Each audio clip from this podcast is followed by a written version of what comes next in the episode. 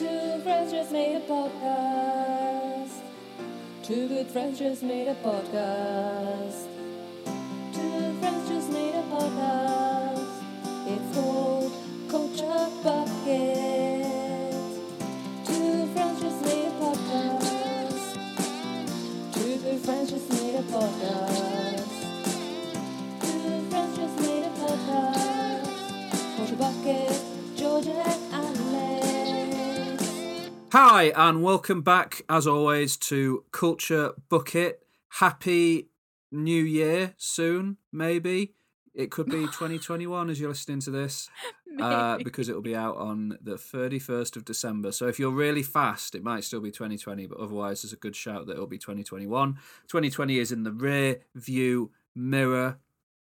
It is now a distant memory. We've forgotten all the events of 2020, but don't worry, George and Alex are here to remind you of the best moments from the year. Uh, I'm George, as always, your erstwhile host, and with me is your other host, Alex. Hi, Hi, Happy New Year! happy Happy New Year. if it's if it's New Year, if it's New Year, uh, yeah. So, bit different this week, yeah. yeah, We're we're doing a best of 2020 week, celebrating the year that was. As Mhm. much as 2020 can be celebrated, it was quite the year. yeah. A lot happened. a lot. It was well, eventful. Actually, not in my life. not much happened. Well, very little happened, uh, but within the within the small amount that happened, it felt like a lot was happening. In a, it was a weird year. Let's say that. Absolutely. 2020,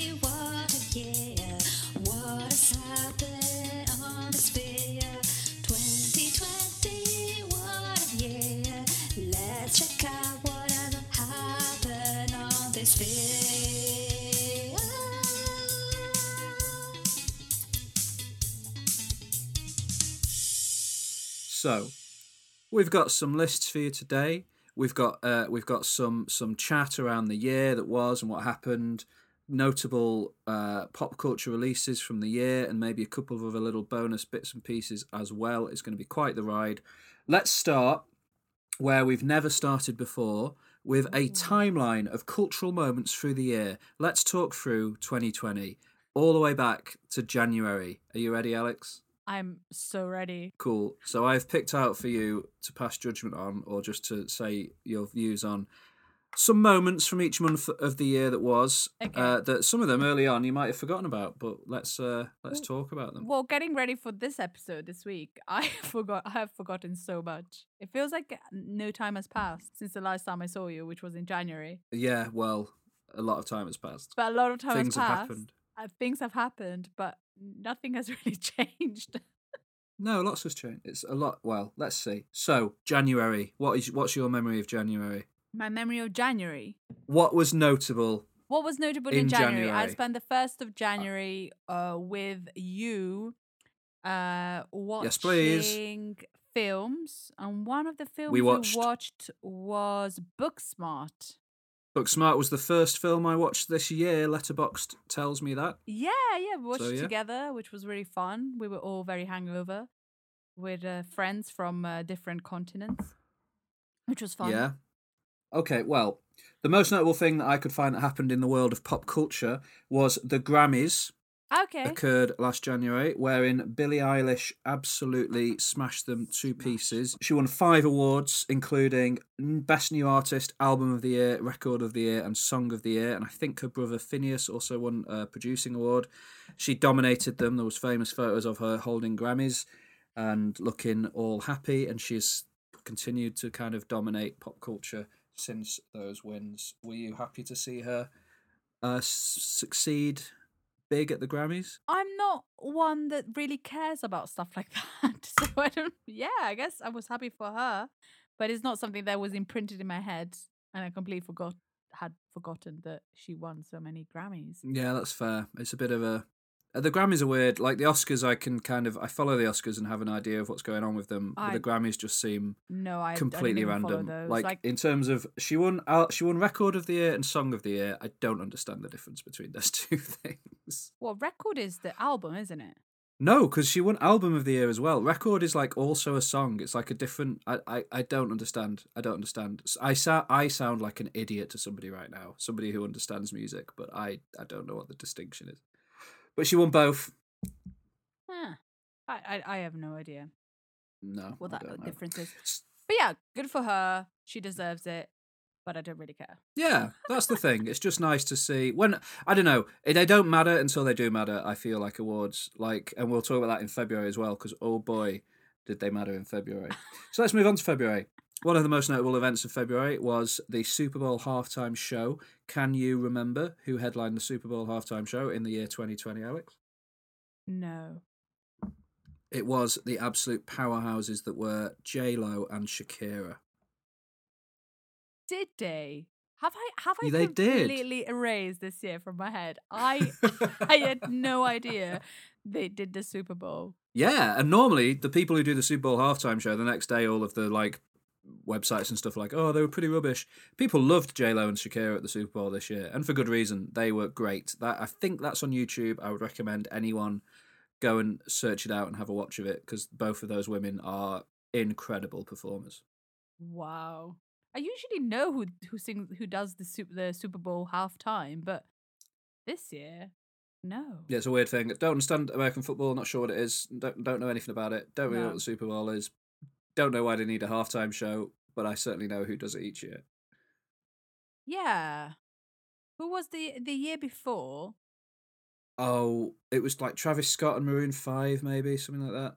Oh goodness, maybe I don't follow them that much then. Like Ka- Katy Katy Perry did it a couple of a few years ago, and there was a shark that people liked. Anyway, um, the other big event in February was the Oscars, which this year were notable for for the first time ever an international film winning Best Picture. A film in a foreign language won Best Picture. That film, Alex, was Parasite. I know that. Parasite. Yeah, it took home. I think it took home four awards. It won Best Film, Best International Film, or Best Picture, Best Yeah. International Film, and uh, Best Director and Best Original Screenplay. Do you think it's fair that it won Best Picture and Best International Picture? Shouldn't should they have not left like Best International Picture to somebody else? Just to be fair. Well, I mean, it's not the way that the award works in a way, and you know, uh, uh, and, uh, it's just never like the awards weren't set up for the same film to win both of those. Like they didn't really think that that would happen, and it probably won't happen again for a long time. So Okay. I think for it to happen this year just shows the strength of how good that film is, and I think it's acceptable. Yeah, Um, yeah. If it started happening every year, it'd be insane, but it's not going to happen every year. Hmm. So that was February. We had the Oscars, we had the Super Bowl halftime show. The world was looking fine. There was some news coming out of China that was a bit worrying, but but mostly things were okay. Um then March struck, lockdown arrived, the world Yeah. changed. yes. Yes. 2020 truly started in March, I think. Um yeah. And there was there was the only two words. happened. the unthinkable happened. There were only two words on everyone's lips in March, and they weren't lockdown, they weren't coronavirus, they weren't quarantine, they were Carole Baskin. Carole Baskin. Yes. Carole Baskin, Joe Exotic, Tiger King. yeah. They couldn't have prepared a better month in which to launch that documentary Definitely. than the point at which everyone in the world suddenly had to stay at home and watch Netflix. All Yes. anyone did in March was watch Tiger King Yeah. and then just be in pure shock that people like that exist in the Yeah. world. you did you watch all of Tiger King? Yeah, I did. It's oh shocking. Oh my word! That that those are real people. Yeah, it really is. like really. and then shocking. immediately, again, because nobody had anything to do, they announced like five different TV shows based on it immediately. like Nicolas Cage is playing Joe Exotic in one of them. I, Yeah. That's. I, I imagine by the time all those come out, the general mood will be we're bored now of Joe Exotic and Carole Baskin. Well, you never know. They're, they're talking about a third wave, so Oh, good lord. Yeah, well, yeah. So that happened, and then um, also in March, not not fun, exciting. Well, not not not fun, happy news, but uh, notable.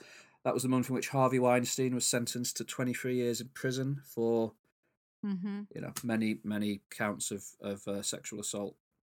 What a good moment. Awful man. Yeah. And March was also the month that big films started getting delayed. I think it was Quiet Place 2 was one of the first big ones that kind of got Mm. pushed. Yeah. And then Fast and Furious, the next Fast and Furious movie got delayed by a year very quickly. And I remember thinking, why have they pushed it back a year? That's ridiculous. No, no, it wasn't.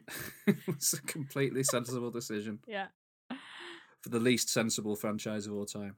Um, and yeah, so that was when yeah the world started changing a lot. April, the only event I could find for April Hmm.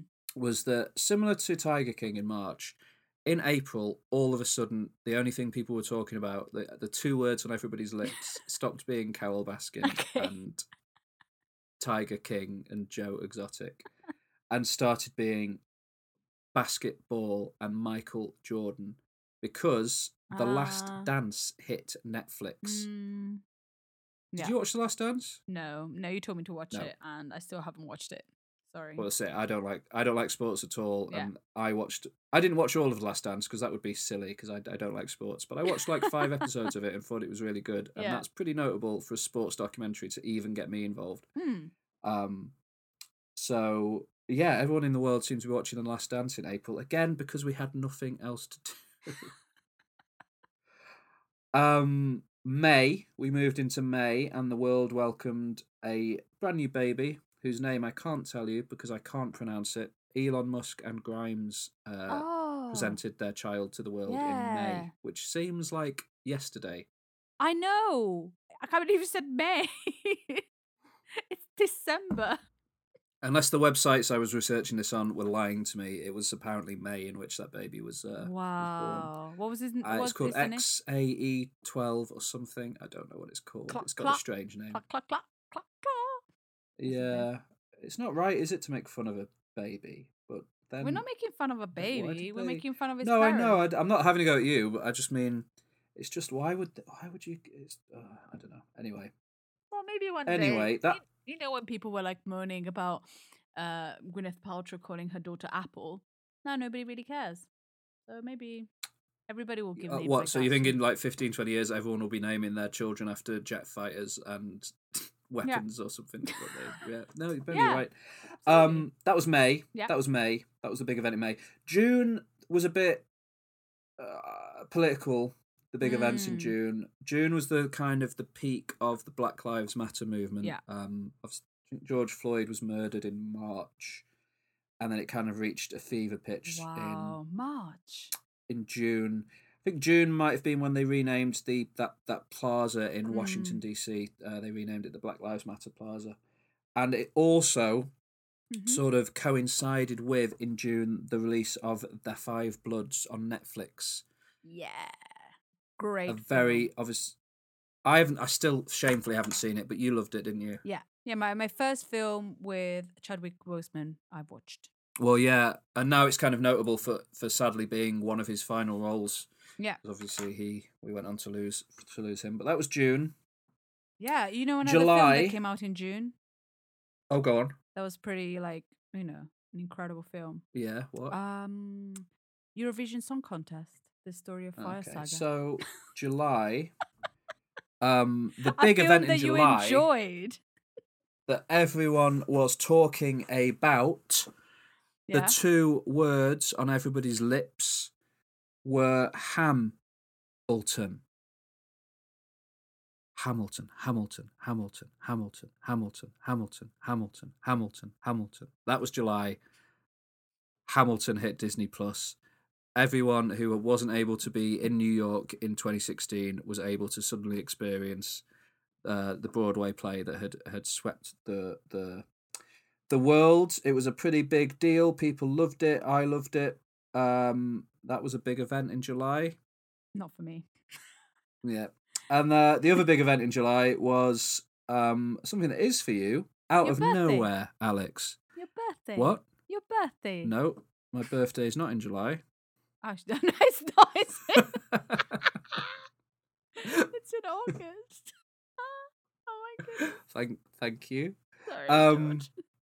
No, it's fine. I get mistaken for a different person at work every day, so I'm used to it. Um, in July, of note to you, was Yeah. out of nowhere. Suddenly, who should announce that they're releasing an album that night at midnight but Taylor Swift? Yes, baby. And to make me beyond excited, she announces not only is she releasing an album at midnight, but most of the songs in the album have been co written by the guitarist from The National, Aaron Dessner, my favourite or second favourite band.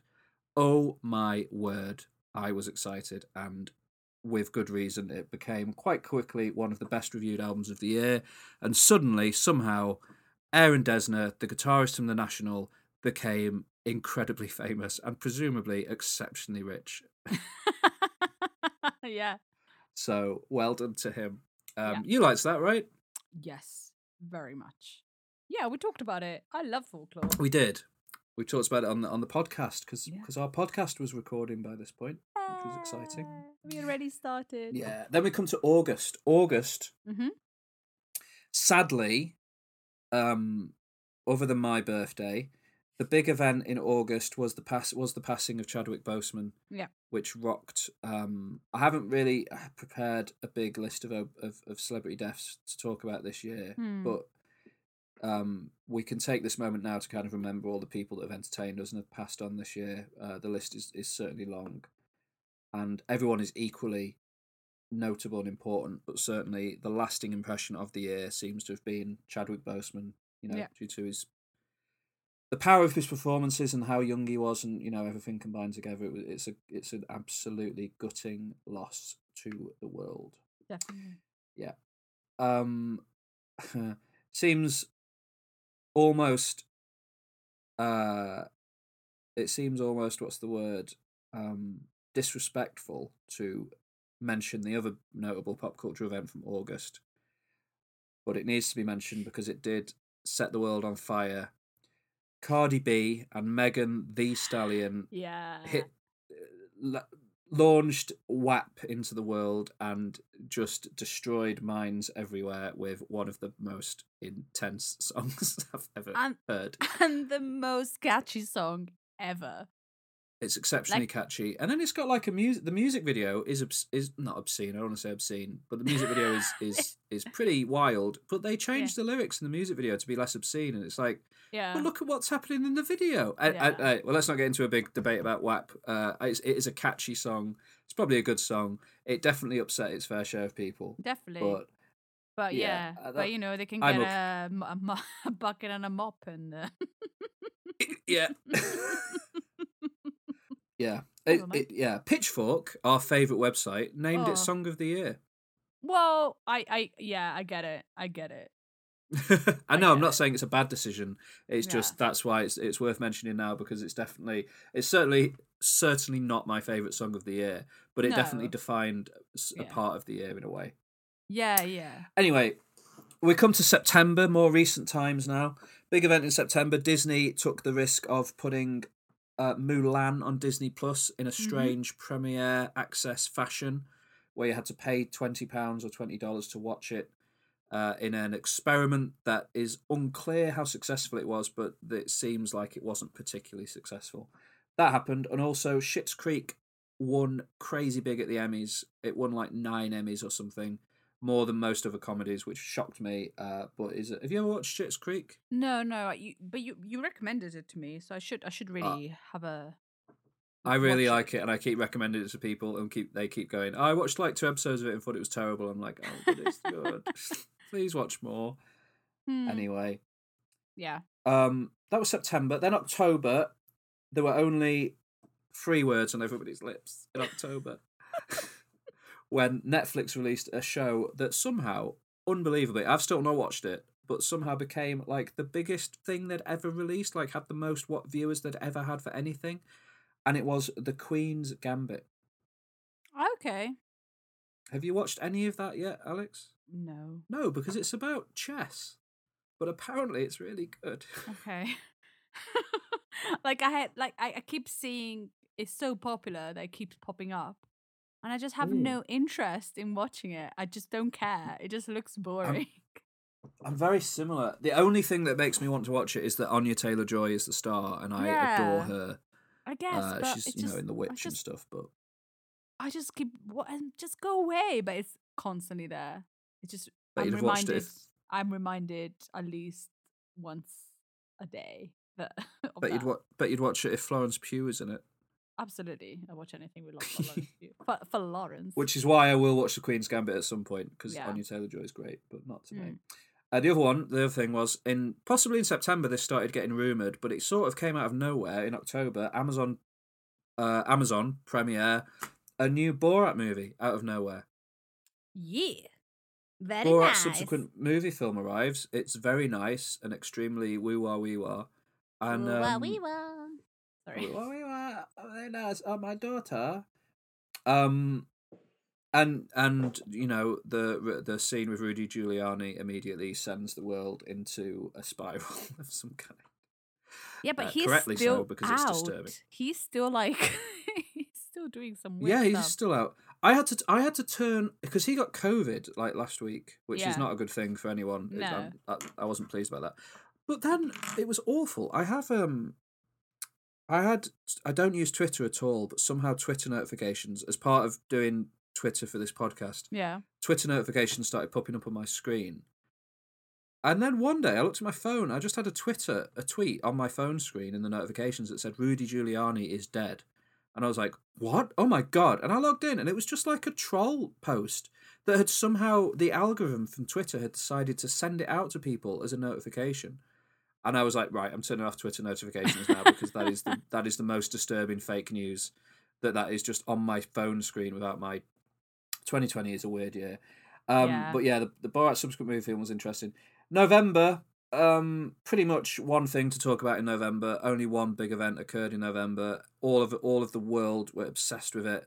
Um, right wing conservative Americans were furious about what what was going on, Yeah. but it needs to be discussed even on this pop culture magazine. I am of course talking about Harry Styles on the cover of Vogue. Oh my word! What what an incredible photo! like the fact that people were so disturbed by that photo amazes me. I know that people were I did upset. I saw the photo. I was like, "Oh, that's nice." And that was yeah, my he thought. looks good. Yeah, that's Yeah. what that was thought. That's that's a nice photo. Great. And then, like the internet, the world melted after that. Well, Because we need Just- to bring back man- manly men, Alex. What? I How is Harry Styles going to protect his his uh, brood when when a woolly mammoth comes to the cave? What's he going to do in a dress? Nothing. Pathetic. I just find I just it's just ridiculous. How is he gonna? How do you tangle with a saber tooth tiger in a dress? It can't be done. Why do people care? And that's what bothers me. Like there's so many things that people could care about. Climate change, you know, uh poverty, wars. No, I care for Harry Styles' dress. As far as hills to die on go, it is an odd one to pick for sure. But uh, some, some people picked it. But it was Um, it was yeah. crazy. It was the backlash was insane. Yeah, good for Harry Styles for doing it, but also it's not like it's, I don't know. I don't want to be like very brave, very brave of him. It's like no, it's just it should just be fine. He shouldn't have to. It, it's ridiculous. Anyway, also in November, worth mentioning, I suppose, is Donald Trump lost the election in America. He, will no longer be the president of America. And it was Joe Biden. It is finally being confirmed. He has the electoral votes. Joe Biden will be the next president of America, and Kamala Harris will be the first woman, the first African American, and the first Asian American vice president ever. yes. whether you i don't know i don't know how you feel about the world and things if you're listening to this uh, if you've listened to all of our episodes and that's the kind of event that upsets you i'm not quite sure why you're still listening but otherwise i i, I thought that was broadly positive Yeah. people might have issues with with joe biden's politics and stuff but uh, broadly speaking I'd rather that than Trump. And let's not too much more politics. Beyond that, obviously, we need to mention that Kanye West also, like, Mm. as the as the general as the American election was happening, Kanye West kind of stood outside and ran around with a big sign saying "Look at me," and a- few people looked at him, and that's about as much time as we need to give to that He did get some votes though. man. Got some He did. He got like sixty thousand votes, I think, which in the in the grand scheme of things, amongst hundreds of millions of people in America, is a is an exceptionally small number. Yeah. It's about as many, like I don't know, com- comparatively, it's about as many as some some ludicrous people over here in the UK get in general elections. It's it's it's a small enough number that we we can broadly just ignore. it. Yeah. There's still sixty Um, people that voted Kanye West though. So. I know, but like there's there's there's, there's like there's like 65 million people that voted for Donald Trump. So that's oh, not oh, that's what- even worse. Yeah, but- yeah, exactly. Anyway, December. December. Um, please, please don't adjust your podcast. This, I, you've not accidentally re- rewound it five minutes. This is this is still a- accurate. Big announcement in December, out of nowhere. What's happening? Someone's releasing an album at midnight. It's Taylor Swift. Again. She has a second album out of nowhere. This time, co-written by Aaron Dessner from the National, and he's brought along his friends because they're all over it as well. The whole National crew are here. There's a Mm. song with Matt Berninger singing. Yeah. It, uh, it, What? How did how did she do it? It's ridiculous. Evermore, the second Taylor Swift album of the year, once again co-written by by a few members of the National, has just turned up to destroy me. Like a week, like uh, like five days ago, this happened as we're recording, and it Hmm. is ridiculous that that happened. Yeah. Also, uh, and uh, and things that happened. Warner Brothers upset all of the directors that they employ by announcing that all of their films in 2021 will debut on HBO Max uh, uh, at the same time as cinemas in America. Um, and I did not know that. Yeah, so uh, you know James Gunn, who's made the Suicide Squad that's due out next year, Denis Villeneuve, who's made Dune that's due out next year, a bunch of other directors have all suddenly found out that their films are going to premiere on streaming on a streaming service at the same time they're in cinema, which has upset them. I think I guess you want to see you want people to see your film in a cinema.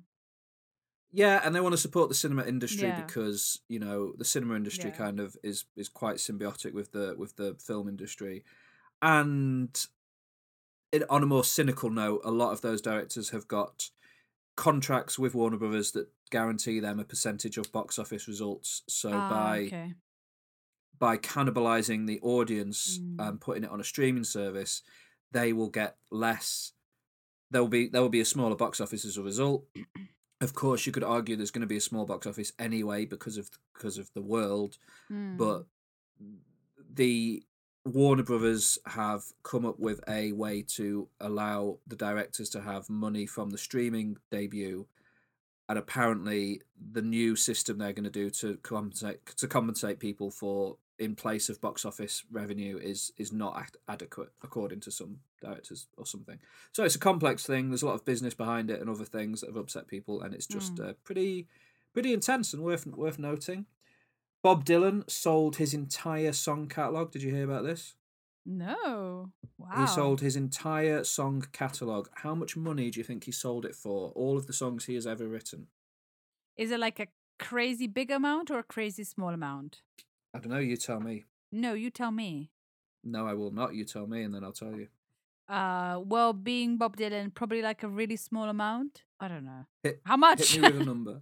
Oh, it's a the, like a hundred dollars. No three hundred million dollars. Great. Yes. Thanks for your support. Um, and last no, on the I list. just, I just, oh, I don't know. Like three hundred million dollars is not a big amount or a small amount. It's just its amount, isn't it? quite a large amount for, For the entire song Um, catalog is not that much actually. Like he has done a lot of music. I guess D- Disney paid George Lucas four billion dollars for Star Wars. Yeah, so, so, I think I guess this is yeah. not a very big amount. Four billion it's dollars. not very big amount. Jeez. That didn't happen this year. We can't talk about it. What the? Four billion dollars. Yeah, and they've made that back.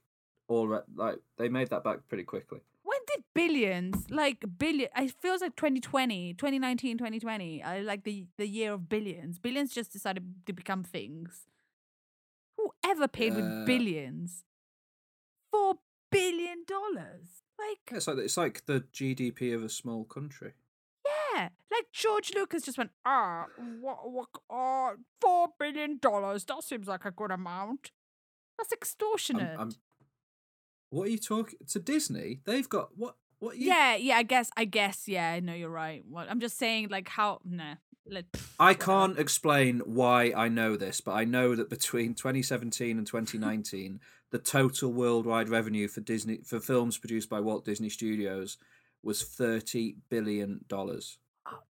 And that's just across the span of like 3 years. So, yeah. Okay.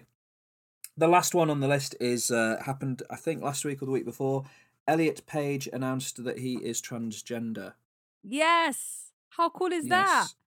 It's pretty cool. It's pretty good for um, you know, that for the for the transgender community, more more voices to support them. He's a Yeah. pretty amazing guy and uh yeah, it's awesome. Just just great. Uh, more Elliot Page in the future, please. So that is that is that is the year that was. Beautiful. It was beautiful in part. It was horrifying in part, Yeah. but broadly, no, was broadly it was awful. But like, Well, there was good. There was like good pop culture in there to talk about. And this podcast started in 2020, so I know. So I think it's good. We started in 2020. We, you know, we kept in contact in 2020. 2020 vision, baby. So know? moving on. Let's talk about lists. Let's talk about some specific things from this year that we enjoyed. Yes. How are you feeling? Are you ready? Yeah, yeah. I'm ready. Like, yeah. We've talked about it. Uh, you have lists. I talk about things. Done. Yeah, because we're Bish, different bash, people and we approach things differently, but it's fine. Yeah. Yeah. Because I have no memory and you have lots of memory. So, Yes, I've got an SSD and you've got a floppy disk. uh, it's actually true. You've got a floppy disk with 15 kilobytes of memory on it. Yeah, yeah. I can only I can only maintain a small amount of stuff in my head, and then the rest is just uh blah. Mm, uh, But it- mm. But at some point, somebody's put a sick Metallica sticker on it, so it's cooler.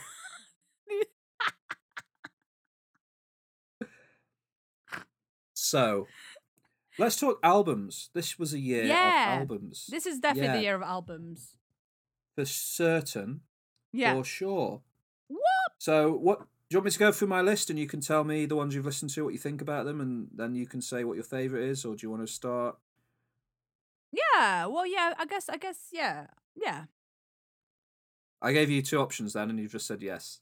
Which one? Say them again. Do you do you want me to go through my list and you can say what you think of them as we go if you've listened to them, and then you can say what your favourites are overall, or do you want to start? oh no, no, no. You definitely start.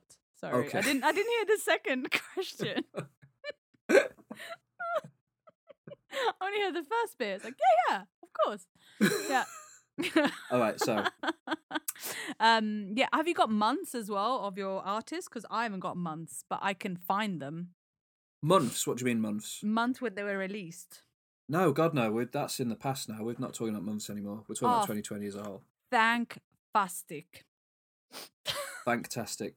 So my Go. number ten album of the year. oh you've Is- done a proper list Yeah. great Good. My number ten album of the year is and this. Then this is there's going to be like a handful of points in this episode where the fact that we've recorded the first episode of next year is going to be odd, but it's fine. Yeah You see what I mean? yeah It's yeah. broadly fine. You'll hear us talking about some of this stuff again in the future because we talked about it last week. But it's gonna, it's fine. It's fine. Don't worry about it. It's fine. Miley Cyrus, Plastic Hearts, in at number ten. i've put plastic hearts as well in my list Yeah, it made a big impression pretty quickly, right? Because it's a, it was an early December release. it's just beautiful it's a, It's a party. good album it's incredible It's an absolute banger, loved it but not bangers because that was a different. Bangers was amazing. I don't think. Well, no, I think I enjoyed Bangers at the time because it was Bangers, but I think Miley Cyrus Plastic Heart is amazing. And in fact, I think it's the best the work. first one I put in my list. Really Yeah, nice. yeah. I can't. Yeah, I it was in can't num- stop it's in singing number my 10 for me. Uh, Midnight Sky. Oh, yeah, La, la, Midnight la, Sky. la. Mm. I love it. I Yeah. love it.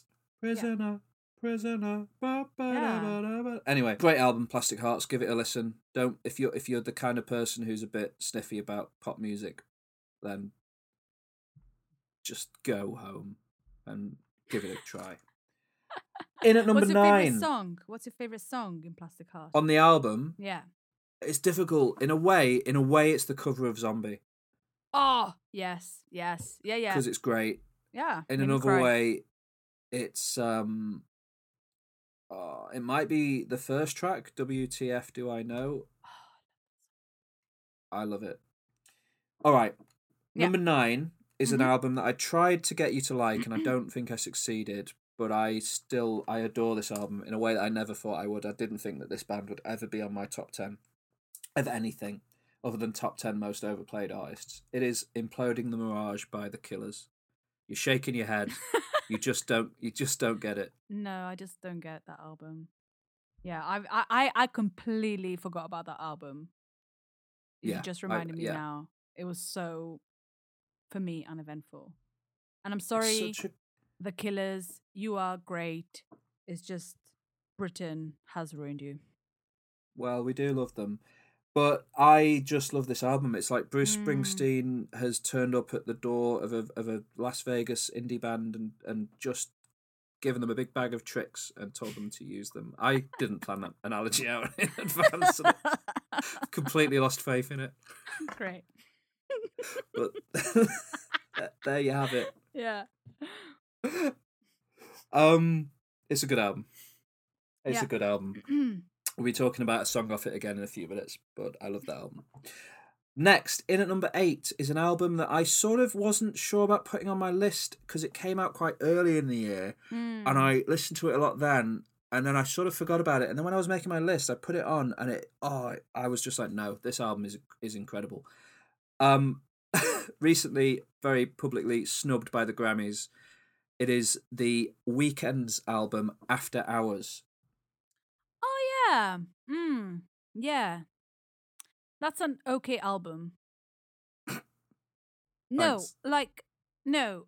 I feel like half of it is perfect. Like Hmm. half of it is incredible. And Yeah. then half of it like the big the first half is I think is the first half is dull. Was it the I, second I half? know, I love the first half. I love, I mean, I love all of it. one of the halves because I haven't listened to it since the well when you told me to listen to to it, and like one half is amazing and the other half is just oh shut up the Weeknd. Um, Oh, I can see that a little bit, but I don't know. I just like I put it on when I'm working and stuff, and just the whole the Yeah. vibe of the album I like, like the Mm. synth waviness of it, the synth But- pop. That part of the album is good. Is there other part Yeah. of the album without the synthy things? Like the "Blinded by the Lights" is, I think, probably song of the year. It's a me. great. It's such a song. Because Heartless, like- Heartless, and Blinding Lights are the two the two uh, songs on the album that kill me. Yeah, no, that song is amazing. So, yeah, but album mm, also great for me. That's fair. That's fair. I I'm kind I wasn't sure about putting it on my list, but I just I just really like it. So yeah. Then in at number seven, an album again that you'll hear us talking about in more detail next week or next time you hear us. Clipping. Visions of bodies being burned. great album. A great weird horrorcore album. I'm so happy that you like it because Yeah. it's not in your usual wheelhouse, uh, but it's just great. And uh, when you listen to Alex from the future, um, I sound like a real old lady. Oh, clippings! I love Oh, yeah. clippings. You know, when old people say things wrongly. Like how my gran used to call Only Fools and Horses Del Boy. But Del Boy's on. Yeah, yeah. Um, it's a great album. It's a great Mm. hip hop album. It, yeah. I think I think Alex can attest to the fact that it doesn't matter so much that it's a horror themed album. Like it's just like, and I think you I think you've kind of proven my point that I made or what I was talking about when I first talked about them in terms of like they're often called an experimental hip hop group because they don't make traditional they don't use traditional samples necessarily. Mm. But I think they do make, and this isn't a criticism, they do make traditional hip hop almost. Like, Yeah, it's enjoyable by anyone. Like yeah. the fact that it's all called experimental shouldn't put you off. Give it a go. It's so accessible and so good. Absolutely. No, I, I completely agree. And I think it's really good hip hop as well. It's really, really good.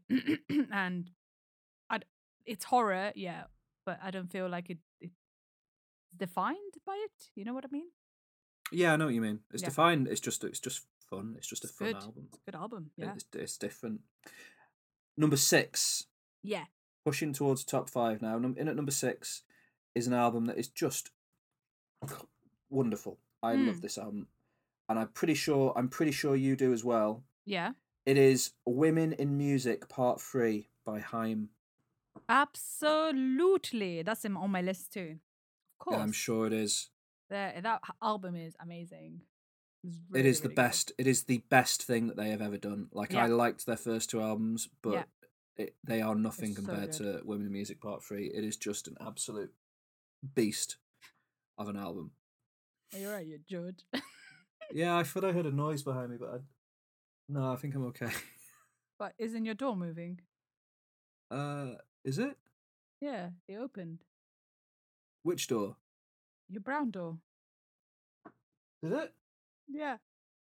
No, it didn't. You're being silly. It did. Because we're talking about clipping. Hang on.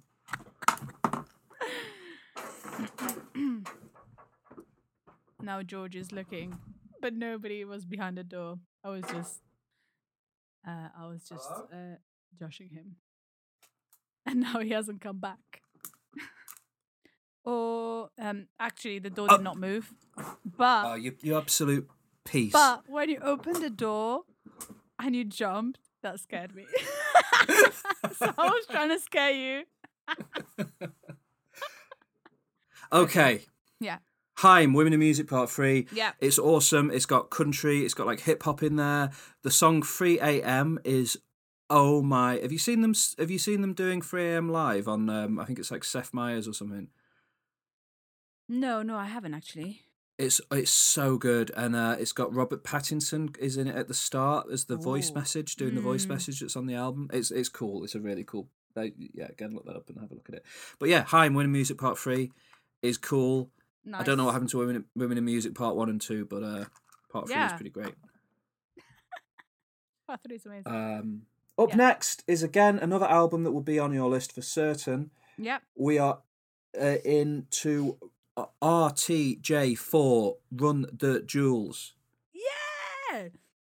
Oh, on Spotify, uh, "Yankee and the Brave" was my most listened to- song of 2020. Back at it like a crack addict with it. Back Ah. at it. It just gives me like energy. I love it. Yeah, Oh, Russell, I love it. Yeah. it's good it's a good album again. Like. I was so happy because I loved Run the Jewels 2. That's like Yeah. one of my favourite albums ever. And then I liked Run the Jewels 3, but I wasn't destroyed by it. I did like it, but it didn't. But then Run the Jewels Mm, 4, I think they really, and again, it's one of those things where, especially when it came out, it was so relevant and it. It, it just goes and goes and goes and it doesn't slow down until it finishes and I, I appreciate that they are always like at full energy they're so Yeah. good Yeah. I've been listening to them a bit too much. Like my my 2020 Spotify was basically pink because the album cover is pink, and it was just all like oh right your yeah, yeah. most uh, listened album, your more your most listened song, your most uh, you know, it's just everything. Yeah, That's a uh, it's a good album Ah. cover. Though. That's my desktop background on my computer. But it's a good album. It's a very good album. I could I could just It's a very good album. I could listen to it anytime. But there are Mm. four or five albums that are better, Oh, in my opinion. Not really better. Like let's not denigrate, but just albums I liked. In at number four, and this might come as a shock, but I, I I had to do this even though I love them. It is the newest album by my favorite band, Idles, Ultramono.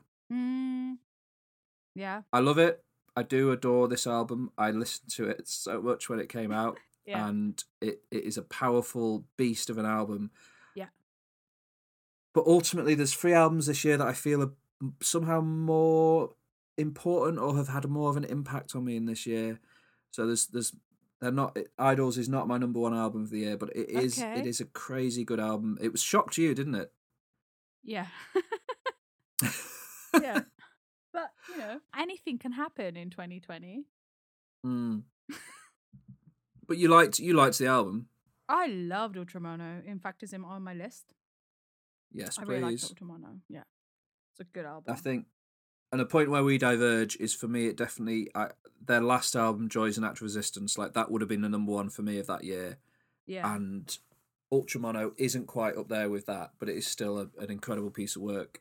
And I can't wait to see what they new, what they do next. Genuinely, I think they're Mm. going to be quite different next time they do an album. So we'll see. And then in at number three is an odd one, and we can talk a bit about this. I've had Mhm. to put two albums in at number three. Ooh, so it's a top Because 11. In a way but also they are it's one album in a way that's just been released over two releases Yeah, because there's no, I can't separate them. There's no way to separate them for me. Why are you shaking your head at me? I don't know. I, I'm I'm worried that it might be the one that. Okay, no, I don't know. Yeah, It is Folklore and Evermore okay. by Taylor Swift. Mm, okay. Why are you going, hmm? Oh, just because I love folklore. Yeah, I, love did folklore. Not get Evermore. It's the same, Alex. It it is not the same at all. It is not the same. I don't think it's the same. Like Really? So listened to you it- don't yeah. like Evermore? I don't get it. I feel it's very personal to her, and I feel it's so personal that I don't get the songs. So I can't. I don't. I, I didn't enjoy it. I was really um like. Oh, I don't think it's It, personal to her at all. I. I It's more storytelling. Like that song with Haim on it is like a story. Like I feel like there's a lot of stories on that. the only songs I liked are the ones where she duets with somebody else. So the Haim song is amazing. The one with the National is my favorite song. Um, I think that song is perfect. Um, the one with Bon Iver is really good, but the songs where she's Oh, by yeah, yeah. herself, I find them really flat and samey. And I was really sad because I was so like that's the fa- as soon as I woke up, I put it on, and I just, I just, I just didn't enjoy it. Wow, I'm really Yeah. surprised. Me too. For me, For me, it's indistinguishable from folklore. Like no, that's a really personal album. But I know folklore is amazing. amazing. Or maybe maybe this is not personal enough. I don't know. Maybe maybe that's the problem. I just feel like I don't understand this album. I don't understand the stories. Yeah, fair enough. How much have you listened to it out of interest? All of it. I listened to it about four times. All of it. Wow. Because I really I really want to like it, and I'm going to listen to it more because I love folklore and I want to like this one. But I just don't. It's I don't get it. Maybe I'm not. I haven't got my brain doesn't do meta- metaphors or stuff like that. You know. But it's the same style of song as on folklore. That's what I don't understand. Listen to folklore again. It's not. I have It's- listened. It's to, I did listen to folklore again. I think. I think this is very samey. All the songs are very same. Like folklore has some like better songs. I, in my opinion, in my opinion, I still love Yeah, and fair respect her, and I'm not gonna go ah Taylor Swift. Like I think it's amazing, and but I I I haven't enjoyed her second album this year, which is fine. I still love her. Yeah, no, no, it's fine. You're allowed to not enjoy it. Yeah. Uh, but for me, for me personally, they're both of equal. They're, Mm. but they, I can't decide. Like, I couldn't. I didn't want to put them both on the list at sep- in separate points. Mm. And then I like. I love them both, so they're both in there at number three for me. Um. Yeah, Cool. I love them. I love uh, the. Uh, the the Haim song on Evermore oh, that's a favorite. beautiful song. It's a cool song. But my favorite is the one with the national, which is called Coney Oh, Island. Yeah, that's I like. See, I, that I- even though I love the National, that song hasn't made much of an impression on me yet. Oh, that's the only one that I really really like because I like I really That's like his voice. Their voice together works really well. Mm. Mm. In at number two for me is a big album, important album that I really love. Uh, it is "Fetch the Bolt Cutters" by Fiona Apple. Ah, I've Have not you listened to that this one. album? No, I haven't. It's I should. it's incredible. It it it, the, it it's unlike any album I've ever heard. Pitchfork gave it ten out of ten, which is rare for them. We've discussed them in the past though. But yeah, the, the the last album they gave ten out of ten to was uh, My Beautiful Dark Twisted Fantasy a decade ago. So it's fairly notable when they do- dole out a ten. Amazing. Yeah. Yeah, uh, and it is it is great. It is it is she made it all in her house, even though it, was- she made it before lockdown. It wasn't a Mm. lockdown album, but she made it entirely at home. It has like interesting percussion on it. She samples her dogs on it. The lyrics are the lyrics are like nothing I've ever heard. I'll talk a little bit more about the lyrics later for one song in particular. But basically, it's it's an incredible piece of work, and it's made me a fan of Fiona Apple, who I'd never previously listened to. Like I've gone back and listened to some of her older stuff, and it's it's equally wonderful. But uh, Oh, okay. something about fetch the bolt cutters, even like the cover to it, it she made it herself, and Ah, you yeah, can tell yeah. it's it's tell it's homemade because it's like cut out bits, pieces of paper and a picture of her dog and stuff. Like it Yeah. kind of looks like somebody's homework, but in a in a wonderful way. when I saw it on Instagram, I was like, "Oh, George made, made a picture." No, it was her. It was, and it's just Aw. I love that about it, and I love that about her. Um, Number one though has been set in stone since it came out. There was no other album that was going to be my number one for this year. It is, Oh, just a moment. It is. Can I guess it? yeah, of course. It, Yeah, it's, because it's I think incredible. I've got it too, probably. I think you probably know what it is. It's Yeah, I've listened it's, to um, it so much. It's uh, Punisher by Phoebe Bridgers. It is indeed Punisher by Phoebe Bridgers, one of course. the best albums I've ever heard in my life. Mm, Uh, some of the songs on this album give me goosebumps yeah. when I, every time I listen to them, and I just completely, Mm. impossibly adore her. Everything she does, everything she touches and goes near. I can't get over my my deep, deep, deep obsession with her and her music. I think she is simply one of the most incredible things in the world. I adore her. Yeah, you like this album, right? Yeah, yeah. Well, um, that's why I've been listening more to Taylor to the Taylor Swift's album because when I first listened to um Punisher, I didn't really enjoy it as much as uh, Hmm. Stranger in the Alps, which is um, Phoebe Bridgers' previous album. Yeah. Uh, but then it kind of grown on me, and I really, really love it now. so I feel maybe I'm I'm a bit judgmental when it comes to kind of if I really enjoy an album before, and the second one I've got like really high expectations, and then maybe yeah, I I'm- can see that. yeah so yeah but i love this album i didn't i didn't really like it at the beginning but now i i a a couple of weeks ago i listened to both of them back to back and uh yeah i like it Sometimes with a new album, you need to listen to it, let it get into you, and then give it a Mm. break, and then go back to it a few months later, and, and Yeah, and it'll- definitely. it'll play differently. yeah um, definitely Which is why the need for websites to review albums as soon as they release is a bit. uh yeah. especially pitchfork Yeah, well, yeah. Um, I've not uh, for my other lists. I've not got honorable mentions, but there's three albums this year that I couldn't put in fit in my top ten, and just want to briefly mention them. Okay One of them is the 1975's album Notes on a Conditional Form. yeah Obviously, I listed them as one of my top five favorite bands. Hmm. and I do really like this album. It's just for me, it's not their strongest work, and Hmm. as an album overall, it it is got a lot of interesting choices that maybe don't make it the strongest album they've done, but I do love them. Second is Fontaines DC, an amazing post punk album mm. from from a brilliant band out of Ireland that's wonderful and everyone should listen to it. And the third one, it's not in my top ten because it's too new for me to really make a final call on but I've really been enjoying it for the past few days. Same day Taylor Swift puts out Evermore, Kid Cudi releases Man on the Moon yeah. Uh, 3, The Chosen. Have you listened to this yet? yeah i have What do you think of it? Um, I I've got. I mean, it's a it's it's it's an okay album, but I got I kind of um I found it very samey. Yeah. I was kind of like, uh, and then Skepta came on. I was like, what? And I love the song with Skepta, and I was just like, I love, I don't know, grime hip British hip hop, and I thought Yeah. that was a perfect song. And then I started listening to Skepta after that. Yeah, I don't know, it's it's good, but mm, it it didn't excite me. But I think I have to listen to it again because I've only listened to it once, and then I got distracted by Skepta. I, I've listened to it a few times now, and it's definitely every time I listen to it, I like it a little bit more, and I could see it becoming an album I really like. Um, The song with Mm. Phoebe Bridgers is obviously amazing. Yeah.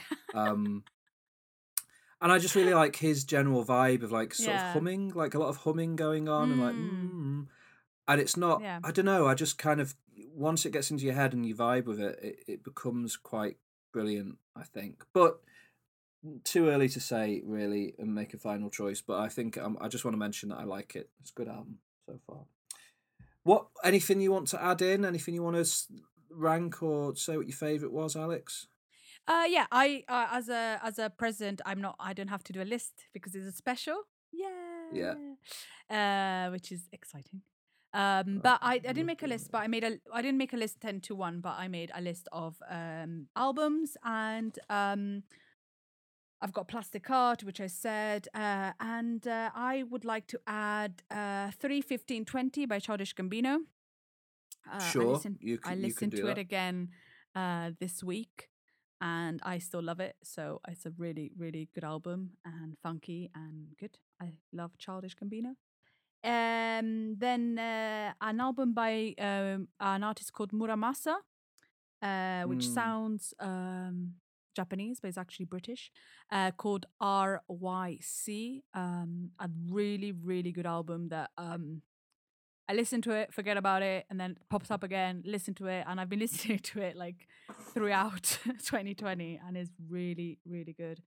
And um, it's um, yeah, I really enjoy it. I haven't talked about it. I don't know why uh, in in the podcast this year I haven't talked about it, but it's one of the albums I've listened to most this year. Mm. but I don't know. It's just it's just a really good album. So it's RYC by Muramasa. Um, an album that I talked about in the podcast uh, called "What Kind of Music" uh, by Tom Misch and Yussef Dayes, which is kind of Yeah. like a funky uh, session album. Really, really good. Um, an album that you suggested to me, which is "Live Forever" by Bartees Strange. Oh yeah. Oh right. Okay. Wow. I love that album. Yeah, it's a, it's a cool album. It's such a good album. I just I love that album. So um yeah, that one. Um then uh an album that I talked about uh last week in the episode with Dan, uh Jade Bird by Jade Bird, this kind of Mm. new uh folk singer. But like you, I've got Haim, uh ba- ba- ba- ba, Taylor Swift folklore, RTJ4, uh Ultra Mono, Plastic Heart, Punisher. Yeah. Nice. It's been, it's been a good year for music. I think I think it this has. year reignited my love for music because I had Mm. so much time off that I could just like listen to music and um you know starting start enjoying the process of listening to an album again. So yeah, Yeah, good sure. year for music. It's been a really It really good year. I was in the top 0.1% of uh, Phoebe Bridgers listeners this year, just uh, putting that out there. Pretty What does that mean? impressive stats. Well, it means that out of all the people that listen to Phoebe Bridgers, I was in the top 0.1% of uh, amount of time spent listening because I'm pretty good. Yeah, next to you there was uh, Rowan, our friend Rowan. No, he was not. I, I, he told me I can't remember now, but he was anyway. Anyway, did you did, did you did um, you compare stats? He listened to Phoebe messaged Bridgers more? me. He commented on my post about it or something, and he's in like the top two percent or something. Ah, okay. Uh, Cool, anyway, Anywho. shall we move on to my next list? Yeah. Songs of the year, top ten songs. Oh wow. Mm. We don't normally break I it down by songs, but I thought it was worth. So we won't we won't spend too long on this one, but just very Okay. quickly, and not, most of these are off the albums I just mentioned, pretty much. But number ten is "War" by Idles, the opening track on the Ultra Yeah. Mono. Pretty song. incredible song, but just Yeah. takes you into the album immediately and smashes you over the head. Uh, next, "96 Neve Campbell" by Clipping, Okay. Yeah. Which is the track on the, that Clipping album with uh, I think it's Cam and China are the two female rappers featured, uh, rapping about being a final girl. Pretty Mm-hmm. incredible. Uh, just by Run the Jewels, but the clever part is that instead of an S, it's a dollar sign because it's all about money, isn't it? Is it the one? Uh, So like, look at all the slave the masters. slave masters posing on your dollar. Look Yeah. at all the slave masters. Oh, and then Zach de la Rocha. Look at all the slave Oh, masters. it's, it's the absolute best. Boom, My boom. favourite thing Ah. about that song, my favourite part of that song is that they asked Yeah. Pharrell to write the hook. And you know, Pharrell, that wrote, if you're feeling happy like a house, No. that guy. No, that- That's like not your how hands are made goes. of houses. What's how does it go? Uh, I'm happy Because I'm happy, clap happy along have- if you feel like a feel room a house without without a home. That guy, yeah. and they they asked him to write a hook for that for a song on that album. Yeah. And they thought he'd come back with, you know, something pretty poppy and, and, and accessible or whatever. And he comes back with, Look at all the slave masters posing on your dollar. And I just love that Pharrell came up with that and like understood where he was and what kind of people he was working with and stuff. And it's such a great, it's so great. And like having Zach De La Rocha come in on that song as well is just, uh, it is, it is the best. Oh, Um, I- I then the just love that steps. In at number seven is The Steps, my favourite song on the Women in Music Part 3. Mhm. Is that the Yeah. second track or so? pretty great. And then uh, someone who didn't make my top albums because it did the album as a whole didn't really impact me too much, but this song is really good. Physical by Dua Lipa. Yeah. Yeah. I've been wanting to talk to you about the album for a while. What? oh, Uh, Have you listened to the album? Nostalgia. What's it called? Future Nostalgia. Yeah. Uh, I've listened listened to the it? album a few times. Yeah. Yeah. I think is it my me or like the album is pretty decent. It's pretty good. I like it. Yeah, yeah. But it good starts with the worst song ever. What? Future Nostalgia. Yeah. I think does it start Uh, with is that the first song, Future Nostalgia? I'm pretty sure it is. Future Nostalgia. Future Nostalgia. Like I listened to the first song and I was like, this song is rubbish. And usually you start the album with like a pretty good song, and I was like, oh, this Yeah. album's gonna be pants. It's gonna be really bad. But then I really enjoyed the album, but just that's I can't listen to that song. It is an odd. i didn't love it. The I kind of like the song actually, but I I understand your point. I found it a bit irritating the first time I heard it, and it's like, not the best this song on the album. It's not the best song to kick the album off with. Like it's but in a way in a way it's good because after that your expectations are pretty low not that you should have low expectations of Dua Lipa because she's very good but I mean Yeah. after that I really enjoy the album but that song is just terrible And I was- Physical's my favorite track on it for sure. but yeah. physical physical I just touch my mind Prisoner, prisoner. oh that's prisoners Yeah. okay, Anyway. the album that well. yeah In at number five, The Last Great American Dynasty, my favourite track off Yeah. of Ivor Taylor Swift album this year. I adore that song. very good Um, song it's such a great story about an American socialite, and then at the end she flips it, and it's about her. And oh my god, it's great. yeah She's she's she's great. It's great. And then your song of the year, "Blinding Lights," in at number four for me by The Weeknd. that's a great song Oh, I could listen to that song every day. yeah in at number all three, the time Um, is a song of "Fetch the Bolt Cutters" by Fiona Apple called "Shameika." okay Now, I'm going to tell you a story about Shameika, and I'm I'm confident that it's going to make you want to go and listen to this album. So Yeah. let's go. Fiona Apple, when she was in like elementary school in America, right, yeah was a young girl at like this private school somewhere, and she was quite out. She was quite a, a specific individual. I think she had like long hair down to her hips and things, yeah and she would get bullied by um kids in, in school Mm. and one time she tried to sit with these older girls in the canteen and they bullied her and told her she couldn't sit with them. And as she was walking away upset, this older girl called Shameika stopped her and said, Ignore them, you have potential. And then all through the rest of her life, that stuck with her, uh, this this stranger. And then she was never friends with Shameika after that. Like she wasn't Shameika's friend. It was just this Mm. one moment of kindness she showed her. yeah. And for the rest of for the rest of Fiona Apple's life, when she's been struggling and finding things difficult, it, she's like reflected on the time that Shameika told her she had potential. And then the, the chorus to this song is Shameika says I have potential. Shameika said I have potential. Um, and it's such a beautiful song about like those moments of why are you laughing? I don't know. It just sounds fun, like a good song. It is fun. Yeah. But it's it's also about those moments where you don't know what it is that you might say to somebody that is going to stick with them, especially if you work with Mm. children. You never know what it is that you're going to say to somebody that might stick with them for the rest of their life. Yeah. And it, and have an effect on them. It could be something that you will forget within minutes that they are going to remember forever. And I just think it's important. I just I just like the idea of remembering that those little moments of kindness that cost us nothing can have such a big effect on people. yeah, You see what I mean? absolutely. So I, I love the song because of that, and it's Mm. also a great song. Additionally, Alex, when the album came out, Fiona Apple did a bunch of interviews about it, and she was talking about Shameika and saying, I don't even know if this person is real. Uh, Like, I don't even know this is a real memory. I just have this memory of it, and it's stuck with me. yeah. One of her teachers from that taught her for like a term and had got in touch with her years earlier and reconnected with Fiona Apple because Fiona had mentioned her in an interview. Saw Yeah. this article and went, Shameika is a real person. I remember Shameika. And she wrote a postcard to the real Shameika. Posted it to her. Shameika didn't know who that Shameika didn't listen to Fiona Apple. She gets this postcard saying Fiona Apple's written a song about you. She goes and listens to this song about her, about an event that she probably barely remembers. and ends up reconnecting with Fiona Apple, proving she's a real person. And then re- she is an underground hip hop artist, and they have put out a song that Fiona Apple is on.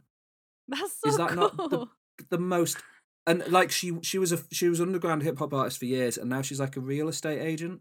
But Yeah. she's she's done this song now that that Fiona Apple is on, and then she's she's they made a music video Shameika for Shameika that she kind of does has reads a poem in I think and I don't know I just think it's a beautiful story of the story of the song is beautiful and then what's happened since the song came out is also really just heartwarming and lovely and wonderful and I, I love it That sounds amazing. Lovely.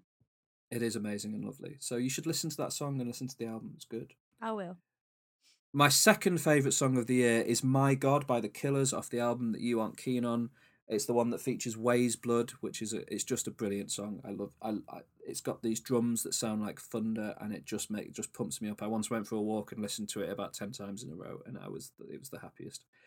Uh, and in at number one, and a song that every time I listen to it, I get genuine goosebumps. I can't get enough of this song. I absolutely love it. It is Chinese Satellite by Phoebe Bridgers. Mm, yeah. Cool. My Good song absolute of choices. Thank you. Do you have any like them. songs that you want to no, mention? I, I, I. Well, I, I, I mentioned "Blind by the Lights." B- Blinding Lights. Blinded by the Lights is a is a song by the Streets. Is the only Oh, thing. oh goodness, what's the name? See, that's the thing. Like, there's no point in me even attempting this mission. What's it called? uh, Blinding Lights. I think I might even be wrong there, but I think it's called Blinding Lights. It doesn't matter. Ultimately, it's fine. but we can um, call things whatever you want. It's your life.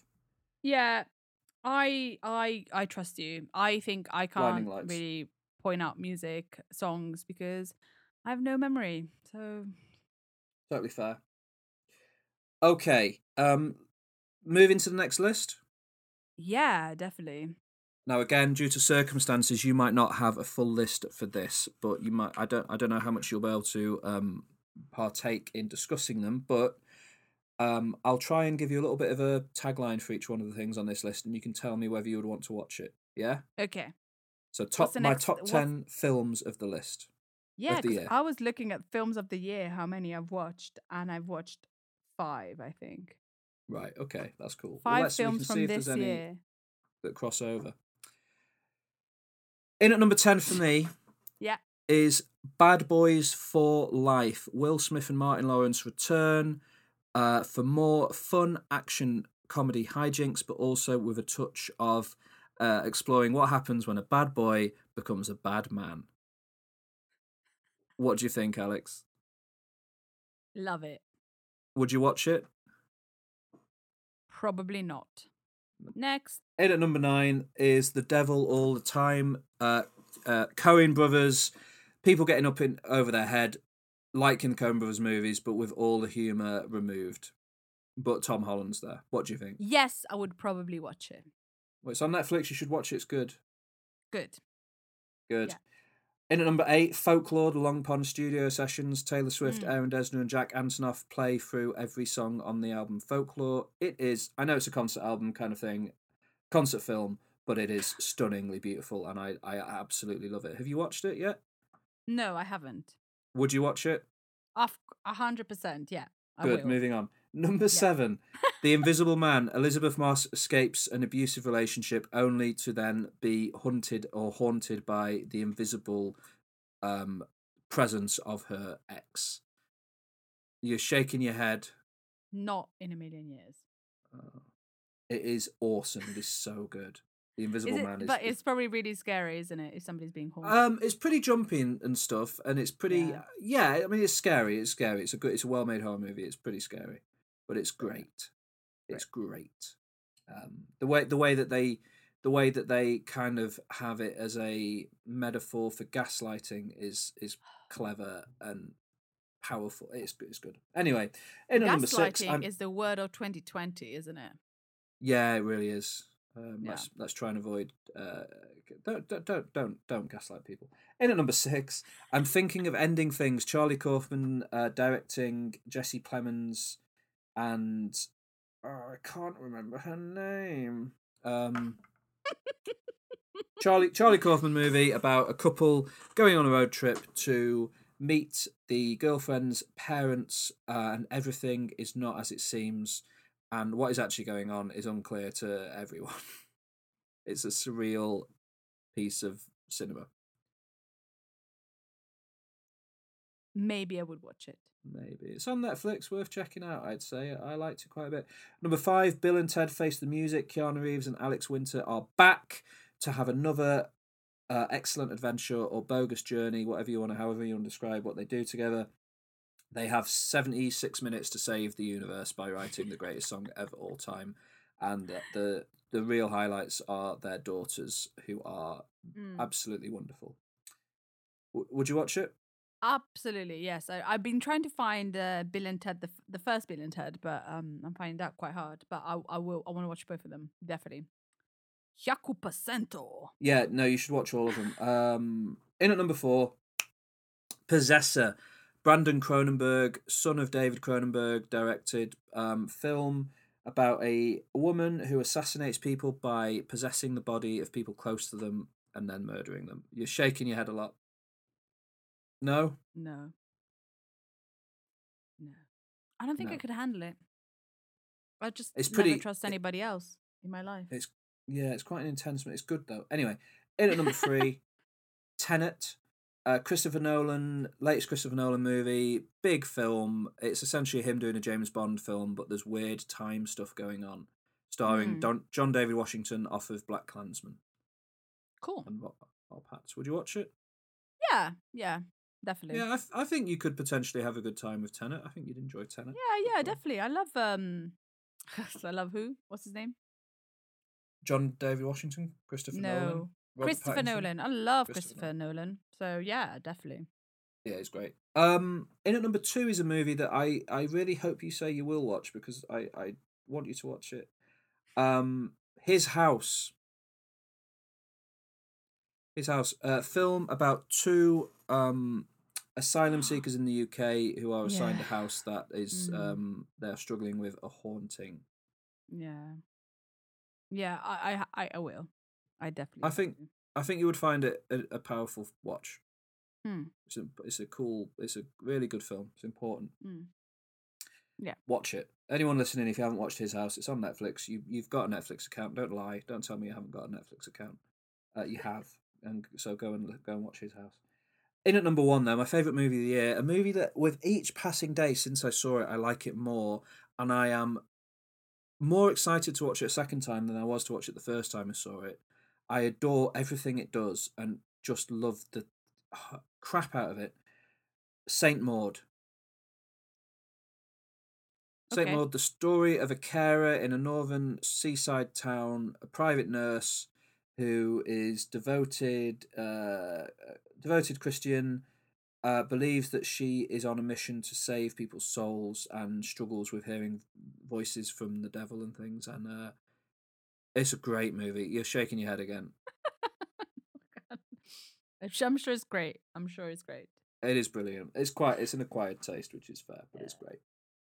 So uh, that's my top ten films of the year. My number one is Saint Maud. Certainly, I absolutely adore it. Any that you would like to add? Uh, of the five movies from 2020 that I've watched, Yeah. I would definitely recommend to watch The Five Bloods uh, by oh, of uh, course. directed by Spike Lee Yeah. and um, with Chadwick Bo- Boseman. Really, really, really good film. And a Netflix film uh, called I'm No Longer Here, which I talked about a few weeks ago about this Mm. um, uh, group of children, youths, not children, group of youths in uh, Mexico uh, who dance, who dance. Yeah, yeah, Yeah. That's it. Is Yeah. it? Yeah, No yeah, movies? because uh, well, you know, uh, Eurovision Song Contest. That was another film from this year. Yeah. Um, Borat, really good film. Oh yeah, yeah. Um, yeah. Yeah, uh, yeah. I don't know. Cool. It's four films. Fair enough. four. Good, good, good, good, good. Yeah. Okay. My next list is again one that you probably won't have anything to add to, but let's go. I want. I if, if you'll indulge me, I'd like to go through it. I'll indulge you in anything. This Thank is you. New Year's Eve. This is a special. This is where uh, we indulge each other. Or Yes, ab- absolutely. so, My top ten. f- My top ten games of the year. Ooh. Yeah, games, video games, games, games, video games.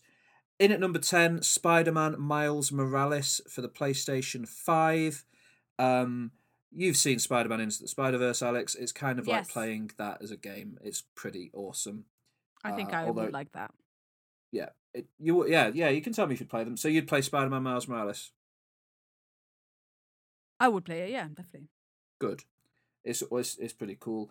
Number nine, I talked about it on the podcast. Crash Bandicoot Four. It's about time. Crash Bandicoot's back and he's doing it. He's spinning around and smashing crates and eating apples again. Would you play Absolutely. Crash Bandicoot. Good. I've played Plash, Cra- Plash Bandicoot in my youth. Splash Bandicoot? Splash Bandicoot, yes. Good. In at number eight, it is a game uh, that's very buggy, very glitchy. Um, not the smoothest, the most polished game ever. It's not the one people might be thinking of. It is Assassin's Creed Valhalla, this year's Assassin's Creed game. I played a few big open world games this year. One of them was a game called Ghost of Tsushima, which is polished to in to a shining gem and is wonderful, but it's not in my top ten because it doesn't grab me in the way that Assassin's Creed Valhalla did. If you have been, if you listen to our top ten, if you listen to our top five video games episode last week, where me and Dan talked about our love for The Witcher Three, um, with with Assassin's Creed Valhalla, Ubisoft have quite cheekily, essentially just made The Witcher Three again, uh, but this time you're a Viking. But in terms of the quest lines, like there's a wedding scene in this game that feels like it's been ripped straight out of a wedding scene that's in The Witcher Three. And to be frank, I am I am so fine with that because it's just more time spent doing cool things that I enjoy. Um, and the game isn't as polished as some other open world games, but the writing is awesome. The characters are really engaging and interesting, and uh, exploring, you know, medieval England as a as a as a Viking invader is a is a great time. So yeah, would you play that, Alex? No. I would, No. but I would watch somebody play it. Okay. Like um, uh, in in the past, I've watched people play um Assassin's Creed, and I think it's pretty cool to watch people play. It's it's a yeah, it's a lot of game. parkour. Yeah, yeah, it's I a like that, but I couldn't play it It's pretty fun to watch. I think I tried to play the one where they're in the medieval. Is it medieval? One of them. I don't remember which one. And I kept falling down and dying, and it's just Yeah, that's that's fair. upsetting. okay, in at number seven is a game that, if again, if you heard last week's episode, you'll have heard me talk about my love for. It is the free pack-in with the PlayStation Five Astro's Playroom, which is essentially a tech demo to show off how cool the controller is. But the thing that made me fall in love with it was all of the little touches to past PlayStation eras and games, and the fact it ultimately is a is a virtual PlayStation museum with so much charm that I just adored it, and it goes in at my number seven. Would you play that? I, I, I don't even know what, what, how. I can't even imagine what it is. So probably not. Yeah, like you talked enough. about it last week when we talked about video games, and I did not. I could not imagine what you were talking about, and I can't imagine what you're talking about now. I'm just imagining a box and like lots of like shops where you go in and the shop. I don't know. I just I, I've no. I didn't even know where to start. You've basically you've got it spot on. That's exactly right. Why? Um, no, it's, it's nothing like Oh. that at all. okay. okay. number six. Uh, number six is uh, a pretty big game that um, some people might be, you know, if anyone listens to us who's, who's a gamer, Dan's listening, might be shocked that this is low on my list in a way. But I don't know. I, I, I loved it, but in a way, it feels like the the the starter course to something bigger. It is the Final Fantasy VII remake. How much? Do you, are you a Final Fantasy VII-er, Alex? What? I don't know. Final Fantasy VII is pretty famous game. Came out in like the late nineties, I think. Uh, on the PlayStation One, you played as Cloud with it. You had a big sword and spiky hair, and it's iconic. People love it. They've remade it, but because of various reasons, the remake that came out this year is only the first part of the original game's story, and further parts are to be released in the future to finish it off. So it's amazing. It's one of the most beautiful games I've ever played, and the combat's really cool. It's a it's a good game. It's set in a future where uh, corporations are using the life force of the planet, the energy from the planet. They're calling it Mako to power big industrial cities.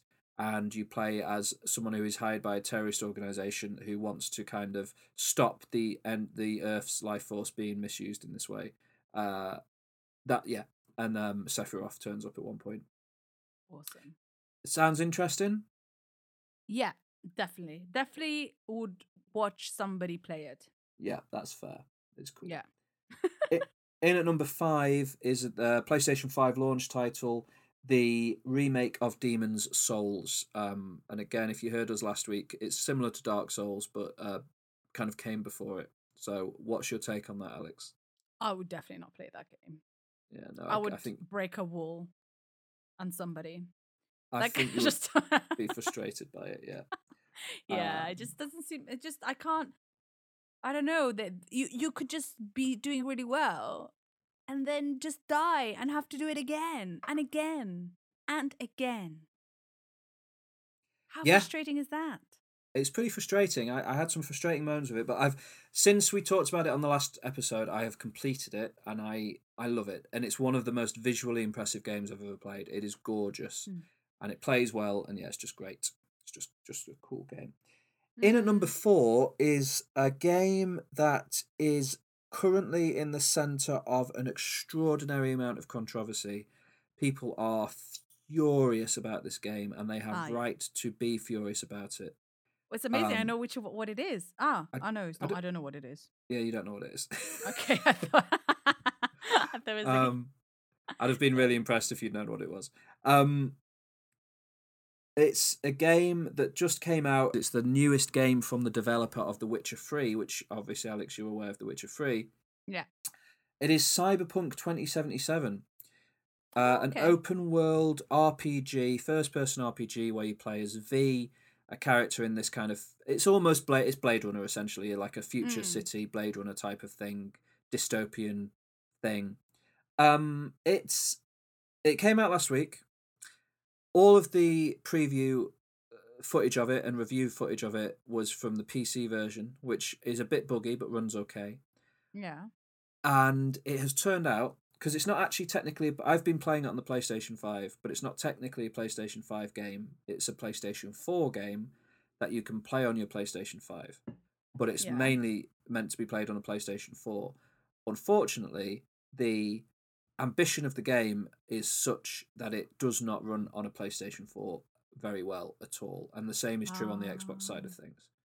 Okay. So it is a buggy, glitchy, horrifying mess. If you have an original PlayStation 4, you should not currently be playing Cyberpunk because it is almost unplayable. Like on PS5 it runs at 60 frames a second and that's fine and it has a few bugs and glitches but it's it's playable. On PlayStation 4 it runs at like 25 frames a second and apparently when you're driving it's about 15 frames a second and it takes 20 seconds for textures to load. It's just a, it's an absolute nightmare mess, and it's so unfortunate because I recognise I am in an extremely privileged privileged position to be able to play it on a PlayStation Five, um, uh, and it runs well for me. And the game itself is incredible. I was pretty nervous last week about it when I talked about it because the pre-release marketing made it seem like it had a very immature tone uh, like a Hmm. 13 year old boy had written it. But thankfully, similar to The Witcher 3, the actual game itself, the dialogue and the story in the actual game are pretty well written, and it does have some of that immaturity and annoying and like quite characters swearing all over the place. But the, they're characters you would expect to behave like that, and it is full also of endearing characters who don't behave like that and who you can kind of fall in love with quite quickly. Not fall in love with, but like you know, in, like as characters. Um, like the main character V is great. The real reason, Alex, and minor minor plot spoilers for this for the beginning of Cyberpunk 2077 coming up. So if you're not if you don't want to know stuff that you could know from seeing the trailers, then skip ahead a bit. The real reason, Alex, that I adore this game is because your character V, quite early on in the story, um, because it's all about people cybernetically enhancing themselves and stuff.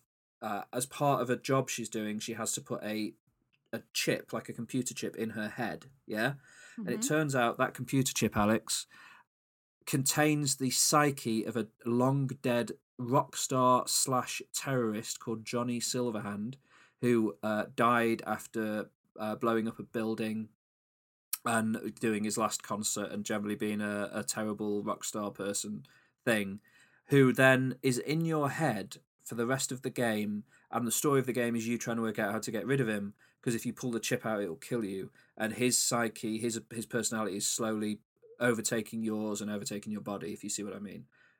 The spin, Alex, is this: Johnny Silverhand is played by Keanu Reeves. So you basically put like a really bad game, glitchy and everything, on like really high just because Kanye Reeves is in it.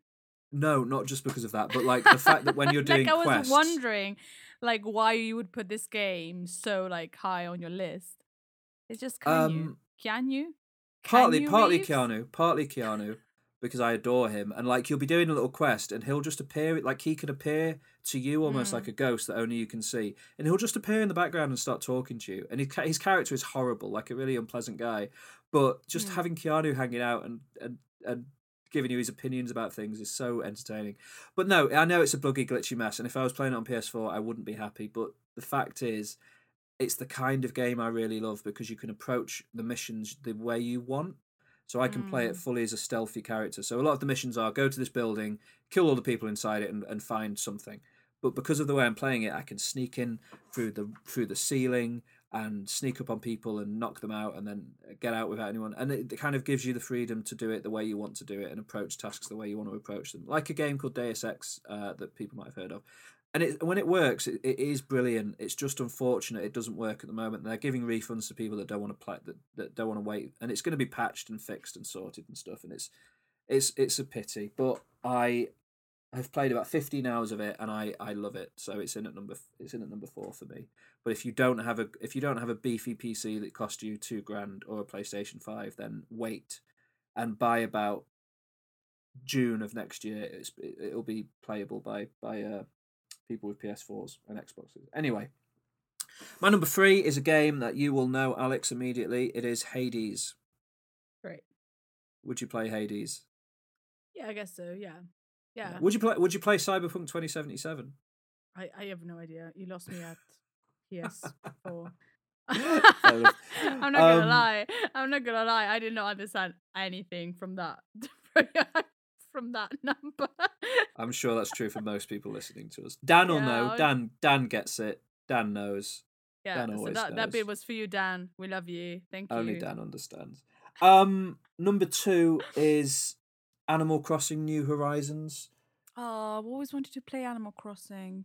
It's- It's a beautiful thing. You live on an island and speak to your animal friends. I played it for I am not joking, two hundred hours this year, and it it got me through that first lockdown. Was being able to to every day wake up and forget about what my life was like and live on an island with some animals for a couple of hours before I Mm. had to start facing the world. So Animal Crossing New Horizons got me through some tough times this year, and I Cool. adore it. And um, I haven't visited the island in a few months, and I imagine the animals are probably not not doing too well without me.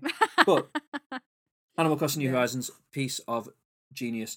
Then in at number one, it's not going to anyone who listened to our episode last week isn't going to be surprised by this because it's my second favorite game of all time. So of course it's my favorite game of this year.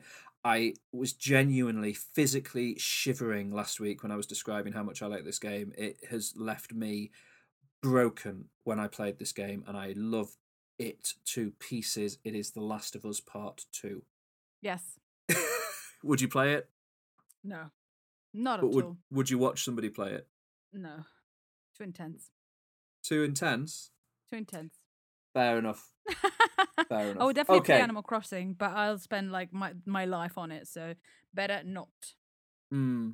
Fair enough. Fair enough. I imagine you don't really have any games to add, but it's fine No. if you do. No. Okay. So moving oh, on. Oh, absolutely. Last. if, if well, if anybody listened to the last week's episode, I do not play games. No, that's fair. Only when I'm with you, I play, you know, uh, Mario Kart and I play Mario Party, and that's it. That's fair. Um, moving on. My final list now that I've prepared is TV. Good. It's not been a big TV year for me. Despite having all this time at home, it's not been a massive TV year. So I'll do this quickly. There's just a couple of things I want to highlight, particularly that I, I've been enjoying. So in at number 10 is The Haunting of Bly Manor, Netflix's latest horror show, uh, sequel-ish thing to The Haunting of Hill House. Not as good as The Haunting of Hill House. I haven't finished it yet, but it's it's got some good moments in it. Particularly episode five, I think was was amazing. Number nine, Yeah. uh, Harley Quinn, the animated Harley Quinn series on DC, which I think might have Cool. premiered in 2019, but came to the UK in 2020. Have you watched any of that, Alex? Nope. It's worth checking out. It's pretty funny stuff. Number eight was The Stranger, which hit Netflix earlier this year. Um, Yeah. Did you watch that? No. No, no. Uh, the Stranger was like one of those shows where it was about a, it was about a man trying to find out why his wife had disappeared, uh, and a mysterious stranger had Mm. appeared to his wife and to him and stuff. And every single episode ends with a ridiculous twist. It's one of those shows where it's like, in Oh, fact, this was happening all along Okay. and it was pretty entertaining but pretty disposable but it was all right uh, in at number seven is one that i kind of want you to watch because i want to know what you think of it it's a thing that popped up on netflix and i watched it out of curiosity and it, I, I laughed despite myself quite a lot okay so my number seven is um, a show that appeared on netflix and i it looked weird and i didn't watch it and then eventually my curiosity gate got the best of me and i have I watched it. and I think that you should watch it because it's it's it's it's it's interesting. It's strange. Hmm. It's a Netflix comedy from Australia called Aunty Donna's House of Fun. Okay. Have you Hmm. seen it at all or heard of it? I think I've seen it because it, it rings a bell, but uh, yeah, I haven't watched it though. Yeah, you've probably seen it pop up on Netflix. It's this. I think they're kind of famous YouTubers or musicians in some way in Australia, or at least to some degree. I'm not entirely sure, but it's very strange. And the first episode opens immediately with them singing this song called "Everything's a Drum," where they're going, "Everything's a drum, everything's a drum." Did you know this pot is a drum? da da da da da da da. And it's so weird. And it uh, like immediately I was like, "This is silly," but it's making me laugh. And um. Hmm. I don't know. I think people should check it out. Uh, It's a bizarre thing. These three, yeah, these three guys, these three, three Australian guys. Um, check it out. Check it out. Check it out. Check it out. Anyway, number six, Mythic Quest: Raven's Banquet, the Apple TV show about the video game developer, um, kind of created by uh, It's Always Sunny in Philadelphia people, Rob McElhenney and Charlie Day. Uh, I've been watching that recently, and it's it's much better than I thought it would be. I expected it to be pretty poor, and it's actually really funny. So it's good. Number five is comfort food, my absolute comfort food. Um, Okay. MasterChef slash The Great British Menu. Uh, I watch it every year, and this year it was it was Cool. as good as ever. Um, so check that out. Number four was the latest season of Better Call Saul, which was Yeah. great. Uh, a- uh, one of the best seasons they've done. Kim Wexler in that season Yes. is Oh, incredible. she's so good. Can't wait to see what happens Yeah. next. Number I three, the as well, second Better Call Saul. yeah. Number three, the second season of What We Do in the Shadows, the vampire comedy. Have you watched any of yeah. that yet? No, not yet. Oh, you should check because you liked the film, right? Yeah. You should definitely watch the series. It's it's it's good. It's really good. Um, number two, the final season or the final half, I think, of the final season of The Good Place aired this year. Yeah. And Mhm. just just wanna just wanna spend take a second to recognize one of the greatest American sitcoms that has ever been broadcast, and one of the smartest. So. Yeah, it is truly and it truly. ended perfectly. Yeah, the ending like, was the ending heartbreaking was- and wonderful. Heartbreaking but perfect. Yeah. Oh, I just I just love that I just loved the end of the season and I cried like a baby. Yep. And in at number one, a show that made me cry recently, uh, the newest series of Taskmaster. I've watched some tasks from the new one. Oh, did you? There's the one where they're trying to like they have to draw with three lines. Oh, and she gets really angry. Daisy May Cooper She gets, gets really, really angry angry, 'cause and he I- doesn't I was recognise her hippo. No. Would you have known that was a hippo? No, not at all. No. Like like they both drew really badly. They could have Yeah. made such bad mu- The much chicken better as well. choices. The chicken didn't even look like a chicken. no. Yeah, I watched Um, that one. I thought that was a good task. Watching Daisy May Cooper eat watermelon made me cry this year. made me made me sob with laughter. Um, so yeah, that was my favorite Taskmaster. Um, any TV to add? Uh, yeah. Well, you know, I've got uh, the Good Place. Uh, I I put as in my list, and Better Call Saul. I thought this season was so incredible. Mm, Um, Insecure. Uh, the, Oh, yeah, yeah. I spoke about it before. Uh, loved it. Introduced me to so much music. I'm finally managed to finish the fourth season. Uh, season. Uh, and then um, a show that I just finished watching. I talked about it briefly, but um, with Michaela Coel called "I May Destroy You." oh yes.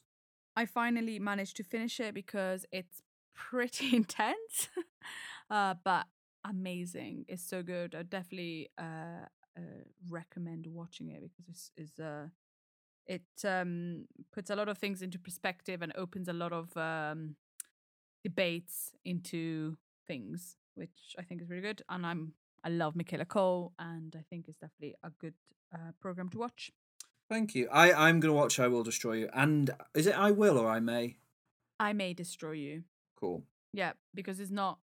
yeah, you'll notice why it's called "I May Destroy You," but the Right. last episode of that, uh, like one one of the episodes, it was it really, and then I, I kind of stopped watching it a little bit because it really kind of got to me, Yeah. and um, so and then but then by the end, and the last episode is really clever.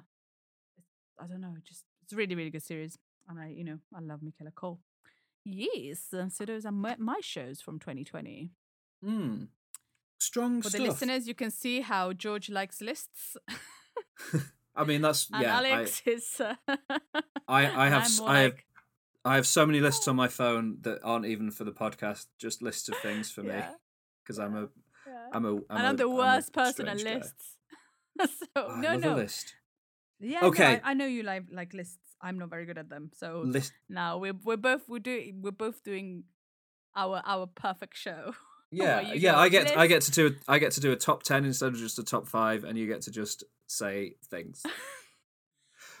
exactly what we want to do. Um, cool. Right. So that was our top 10 of the year for various things. We did films, albums, songs, games. A- Alex Ooh, joined can I in. talk about? Can I talk about four more things? Two more things. Go on. Well, uh, uh, f- uh, three Netflix documentaries which I think are interesting to watch Okay. and were interesting to watch in 2020. Go on. Uh, one of them was is Miss Americana, a documentary about Taylor Swift. oh, I Uh, want to watch that a lot now. the really, really, do- really good documentary about Taylor Swift. Um, one of them is uh, Athlete A, which is um, about uh, sexual uh, abuse in um, the Team USA gymnastics team hmm and how they how gymnastics and it's not it's not not just about the abuse but um it's, it's about how gymnastics has um changed throughout the years and uh you know um america kind of um adopted the russian way of doing gymnastics which is basically torturing girls and how this way kind of led to girls being vulnerable and uh, being open to uh, not bo- open but being more uh, vulnerable to uh, sexual abuse from their doctor. Uh, Mm. I thought it was really really good, um, and the fact that if people were so powerful in Team USA that the girls that came forward couldn't weren't allowed to do gymnastics, and is a really really good documentary. But now uh, they've been yeah. cool. Hmm? No, that sounds Yep. yeah. and a documentary about Bob Marley, which is called "Who Shot the Sheriff," and is about uh, how um, how Bob Marley, how politically unstable was um, Jamaica uh, at the time that Bob Marley was really popular, and Bob Marley kind of had to leave because he couldn't handle um, the the way the Jamaicans were were and were treated and were treating him. And Mm. I, I just a really part, a part of history that I didn't know, and I was really interested.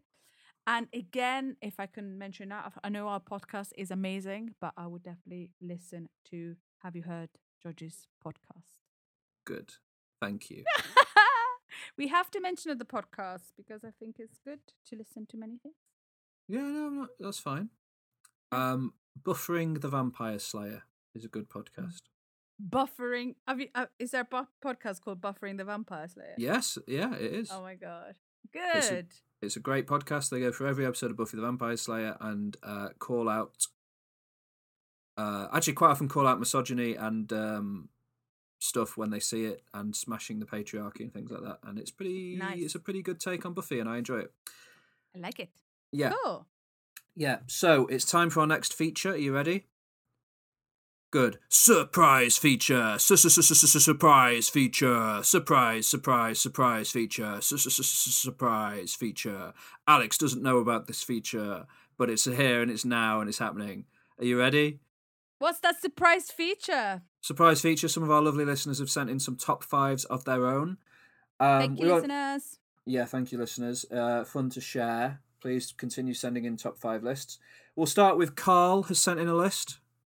Hi, Carl. Hi, Carl. He's done his top five albums for us. Ooh. Yeah, and he's he. Some people have written a little description of each one, and some people haven't. That's f- absolutely fine either way. In at number five for him is the Powers That Be by Death Grips, and he has written a double album of a man shouting over Bjork samples. is his description for that. And I've heard that album, and it's pretty accurate. It's also an excellent album, so good choice. Great. Number four, The White Stripes, White Blood Cells, which he says is his most listened to album ever.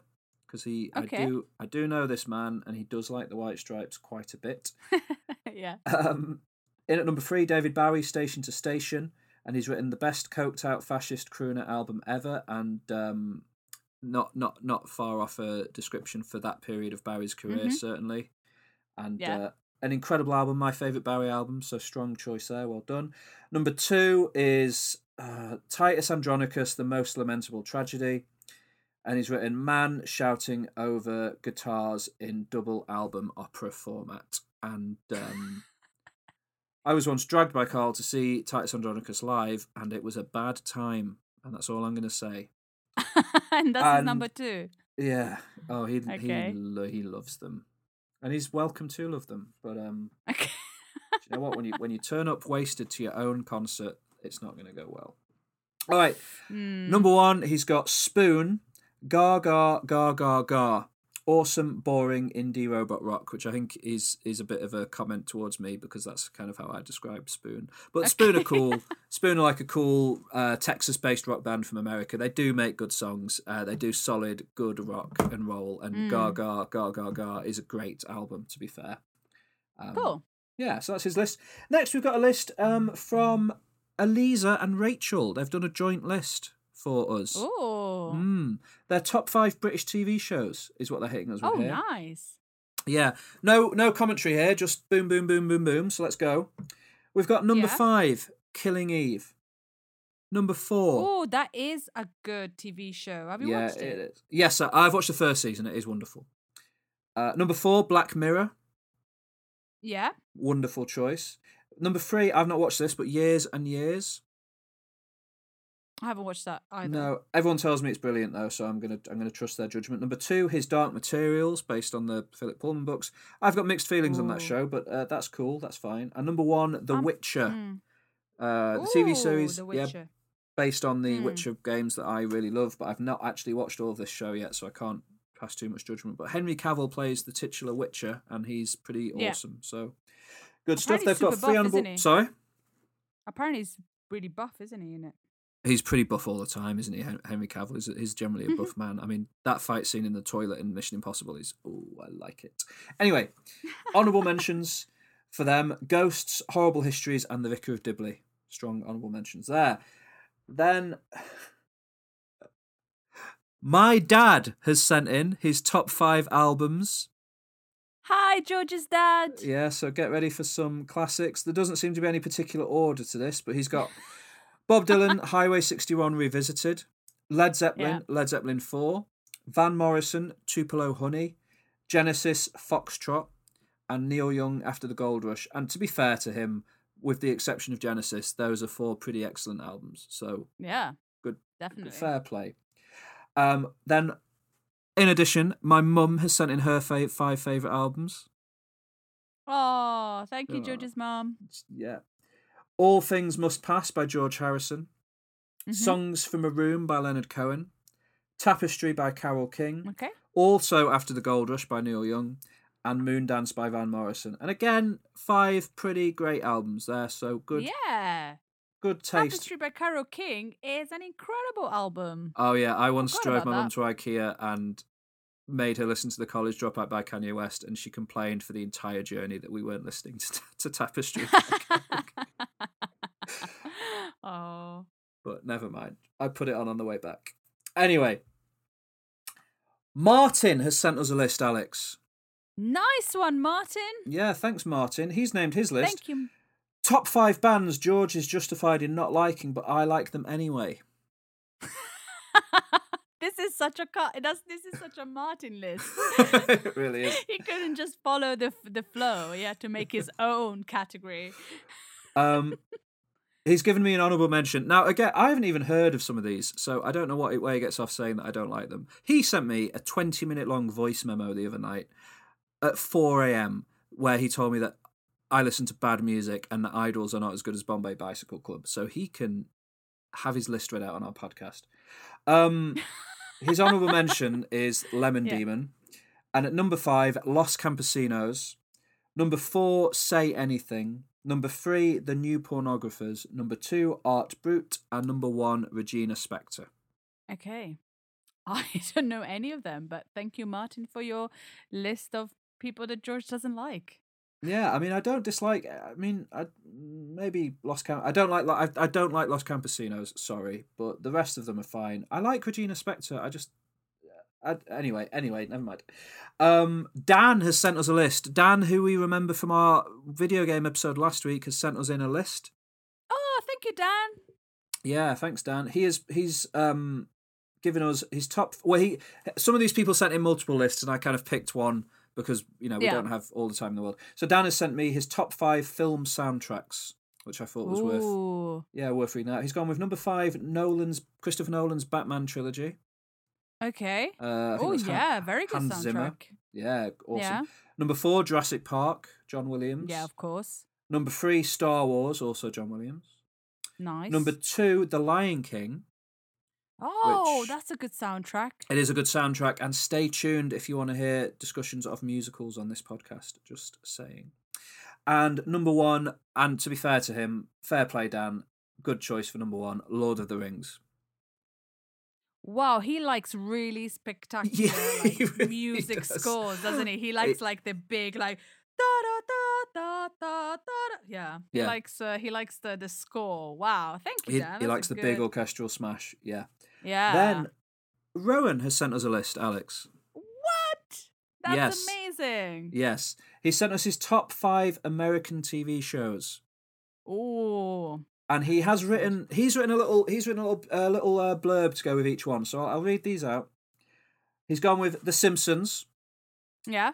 kind of like the beatles. If you don't like the simpsons then you're either lying or not to be trusted. Somehow legitimately amazing for both kids and adults smart and hilarious and sometimes really lovely and sentimental.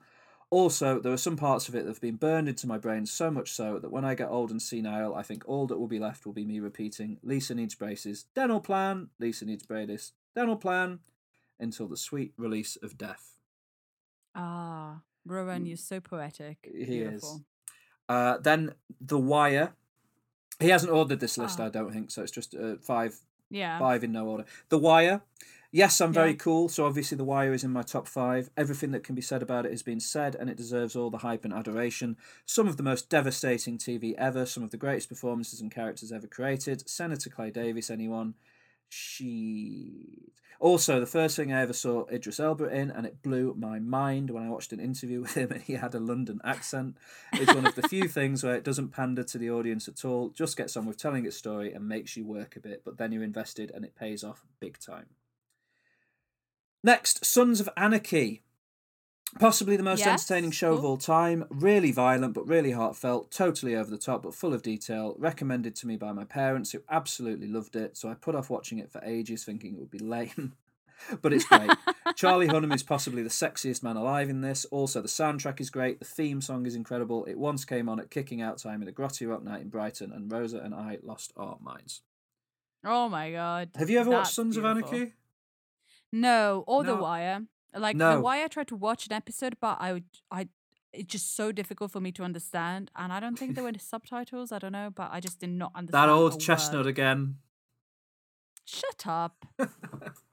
Her smell was not a good film. the Wire Next. True Detective. I actually didn't finish series two and haven't seen series three, but the first series is enough to justify its inclusion in the top five. My personal revelation in the McConaissance era, joined by Woody Harrelson, who never disappoints. The performances are perfect. There is a scene in episode four that is just a single six minute tracking shot, and it's one of the most amazing things I've experienced on the big or small screen. I remember when it finished, and I realised I'd been holding my breath for what felt like the whole duration. When the episode finished, I watched it again straight away. So bloody good. Oh Agreed. Rowan. Hmm? Excellent. Yeah. That's good.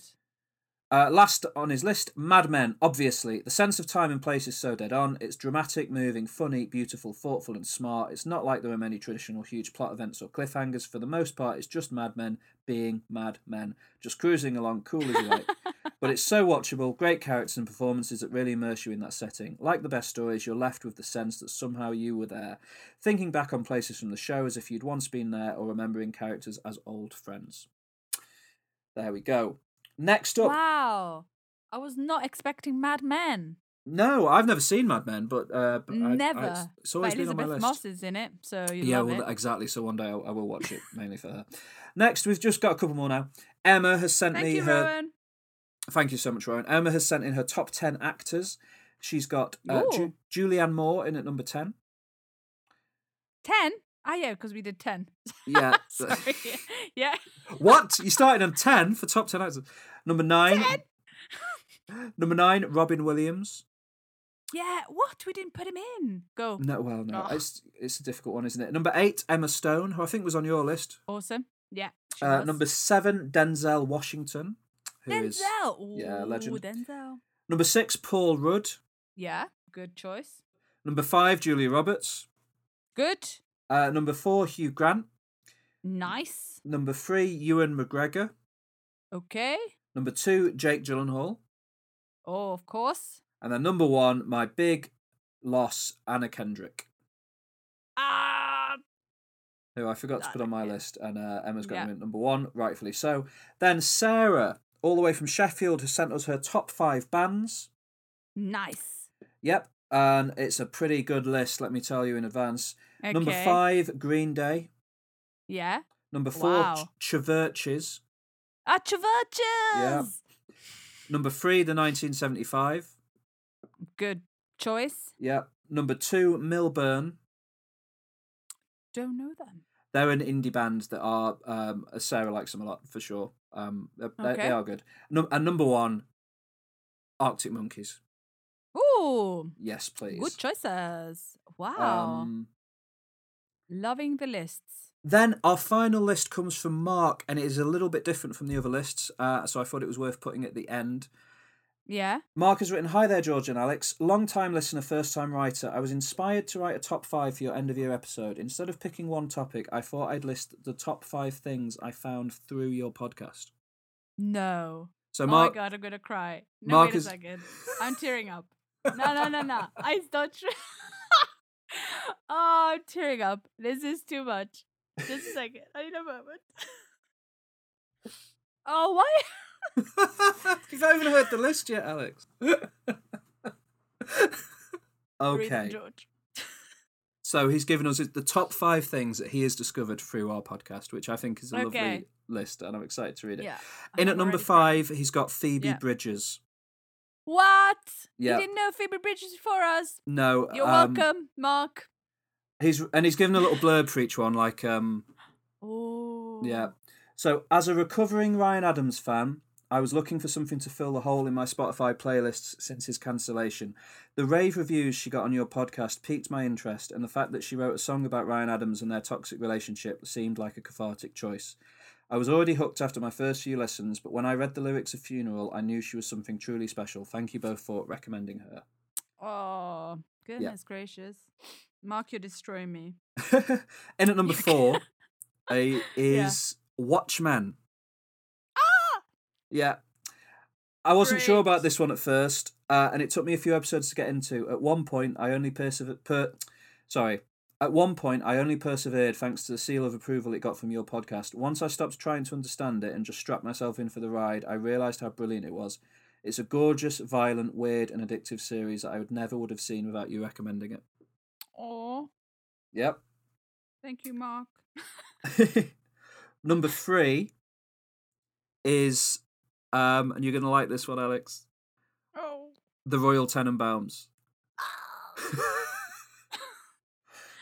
um, I think this was only an offhand mention in one of your many discussions about Wes Anderson. I thought I'd seen all his films, yet somehow this one passed me by. It has quickly become one of my favourite Wes movies, despite despite Luke Wilson's character managing to feature in a COVID-induced nightmare of mine. Sorry, Mark. I hope that you're okay. Yeah. I'm glad that you like the Royal Really. Tenenbaums. Um, in at number two, he's written he's written Woking Mums, but I think he means Working Mums. Um, I would never have heard of this program had it not been your podcast, and it is hands down the best TV series I've watched this year. Its great cast, multi-layered characters, and brutally honest writing always manages to get laughs, even when it tackles topics too dark for standard family sitcoms. I just look it. I just love it. And then brackets. Also, George is right. Ian looks exactly like Chris Pratt. he does. oh. And then, are you ready for number one? No, I, I, am. Can you see my eyes? Well, I I feel I feel self conscious even reading this one out, but I'm so emotional. so no, I didn't think I would be emotional. Oh goodness. Number one, his top number one thing he's discovered through our podcast is the Culture Bucket podcast. Oh. He's written to go meta. My number one pick is your podcast. It's my go-to comfort listen and my culture cheat sheet. I used to be paralyzed by choice when asked what I wanted to watch or listen to, but thanks to you two, I can always recommend things on good authority. I have also, more times than I'd like to admit, pretended to have watched things when in reality I've only ever heard you discuss them. To me, it's more than just a weekly roundup of things I should know. The reason your podcast is such a joy to listen to is, as your theme tune says, two friends just made a podcast, and this really comes through. In a year when we've been more isolated than ever, hearing you two talk about things you love feels like I'm in a conversation with you both. I love it all. From the will he won't he episodes on whether George will watch the Eurovision film to the conversation about how a light-hearted entertainment program on Dave is a contributor to climate change. This podcast is such a gem. I can't wait to see what you have for us all in 2021. Thank you very much, Mark. That, those were very kind words. Thank written, you so um, much, Mark. You made me cry. Yeah, written by Mark, not uh, not not paid in any way by us No. for that. So, um, yeah, thank you thank you so very much. much. Those are really nice words, and uh, we are, we I, I'm I'm I'm happy that you are enjoying it, and thank you for everybody's contributions. Though it was Yeah. really nice to read. All of those lists um, were lovely to read and hear, and thank you for sharing them. And please send in more. We'd love to do more kind Yeah. of interactions with listeners. So, thank you so much for joining us for this celebration of 2020. It has been emotional and uh, lovely and wonderful, and we're so happy that people are listening to us. And we hope that more people listen to us in the future, and that you continue listening to us. And it's it's it's a joy to to, to do this and to hear uh, feedback like that is is lovely. So, thank you to everyone. Um, Yeah, Yeah. thank you. Yeah, thank you so much. And uh, we're it's been- it's been a good year with you, George. You know, Oh, even during a pandemic and lockdown, I've managed to spend uh, a lot lot of time with my best friend. Yes, please. Thank you. Same here. Best friends forever. Okay.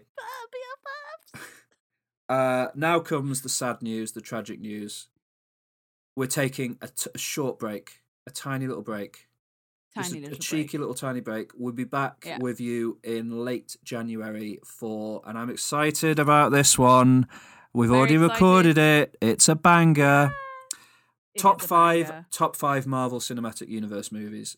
is what we're going to kick off 2021 with. Yes. Something fun that we can all just enjoy, unless you're the kind of person who's all sniffy about Marvel movies. But you know, hopefully through this podcast, I don't know. My my my philosophy is just just relax, just just relax, just chill out.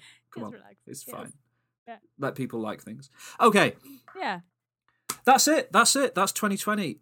We've put a bow on it. We've put a sticker on the top of it, and we've shipped it off to um, Ireland. So let's move on with our lives. My I'm sick of it now. I don't want to talk about it anymore. I'm I'm tired. Of it. Okay. It's rubbish. Okay. 2020. Great. Stupid year. Okay.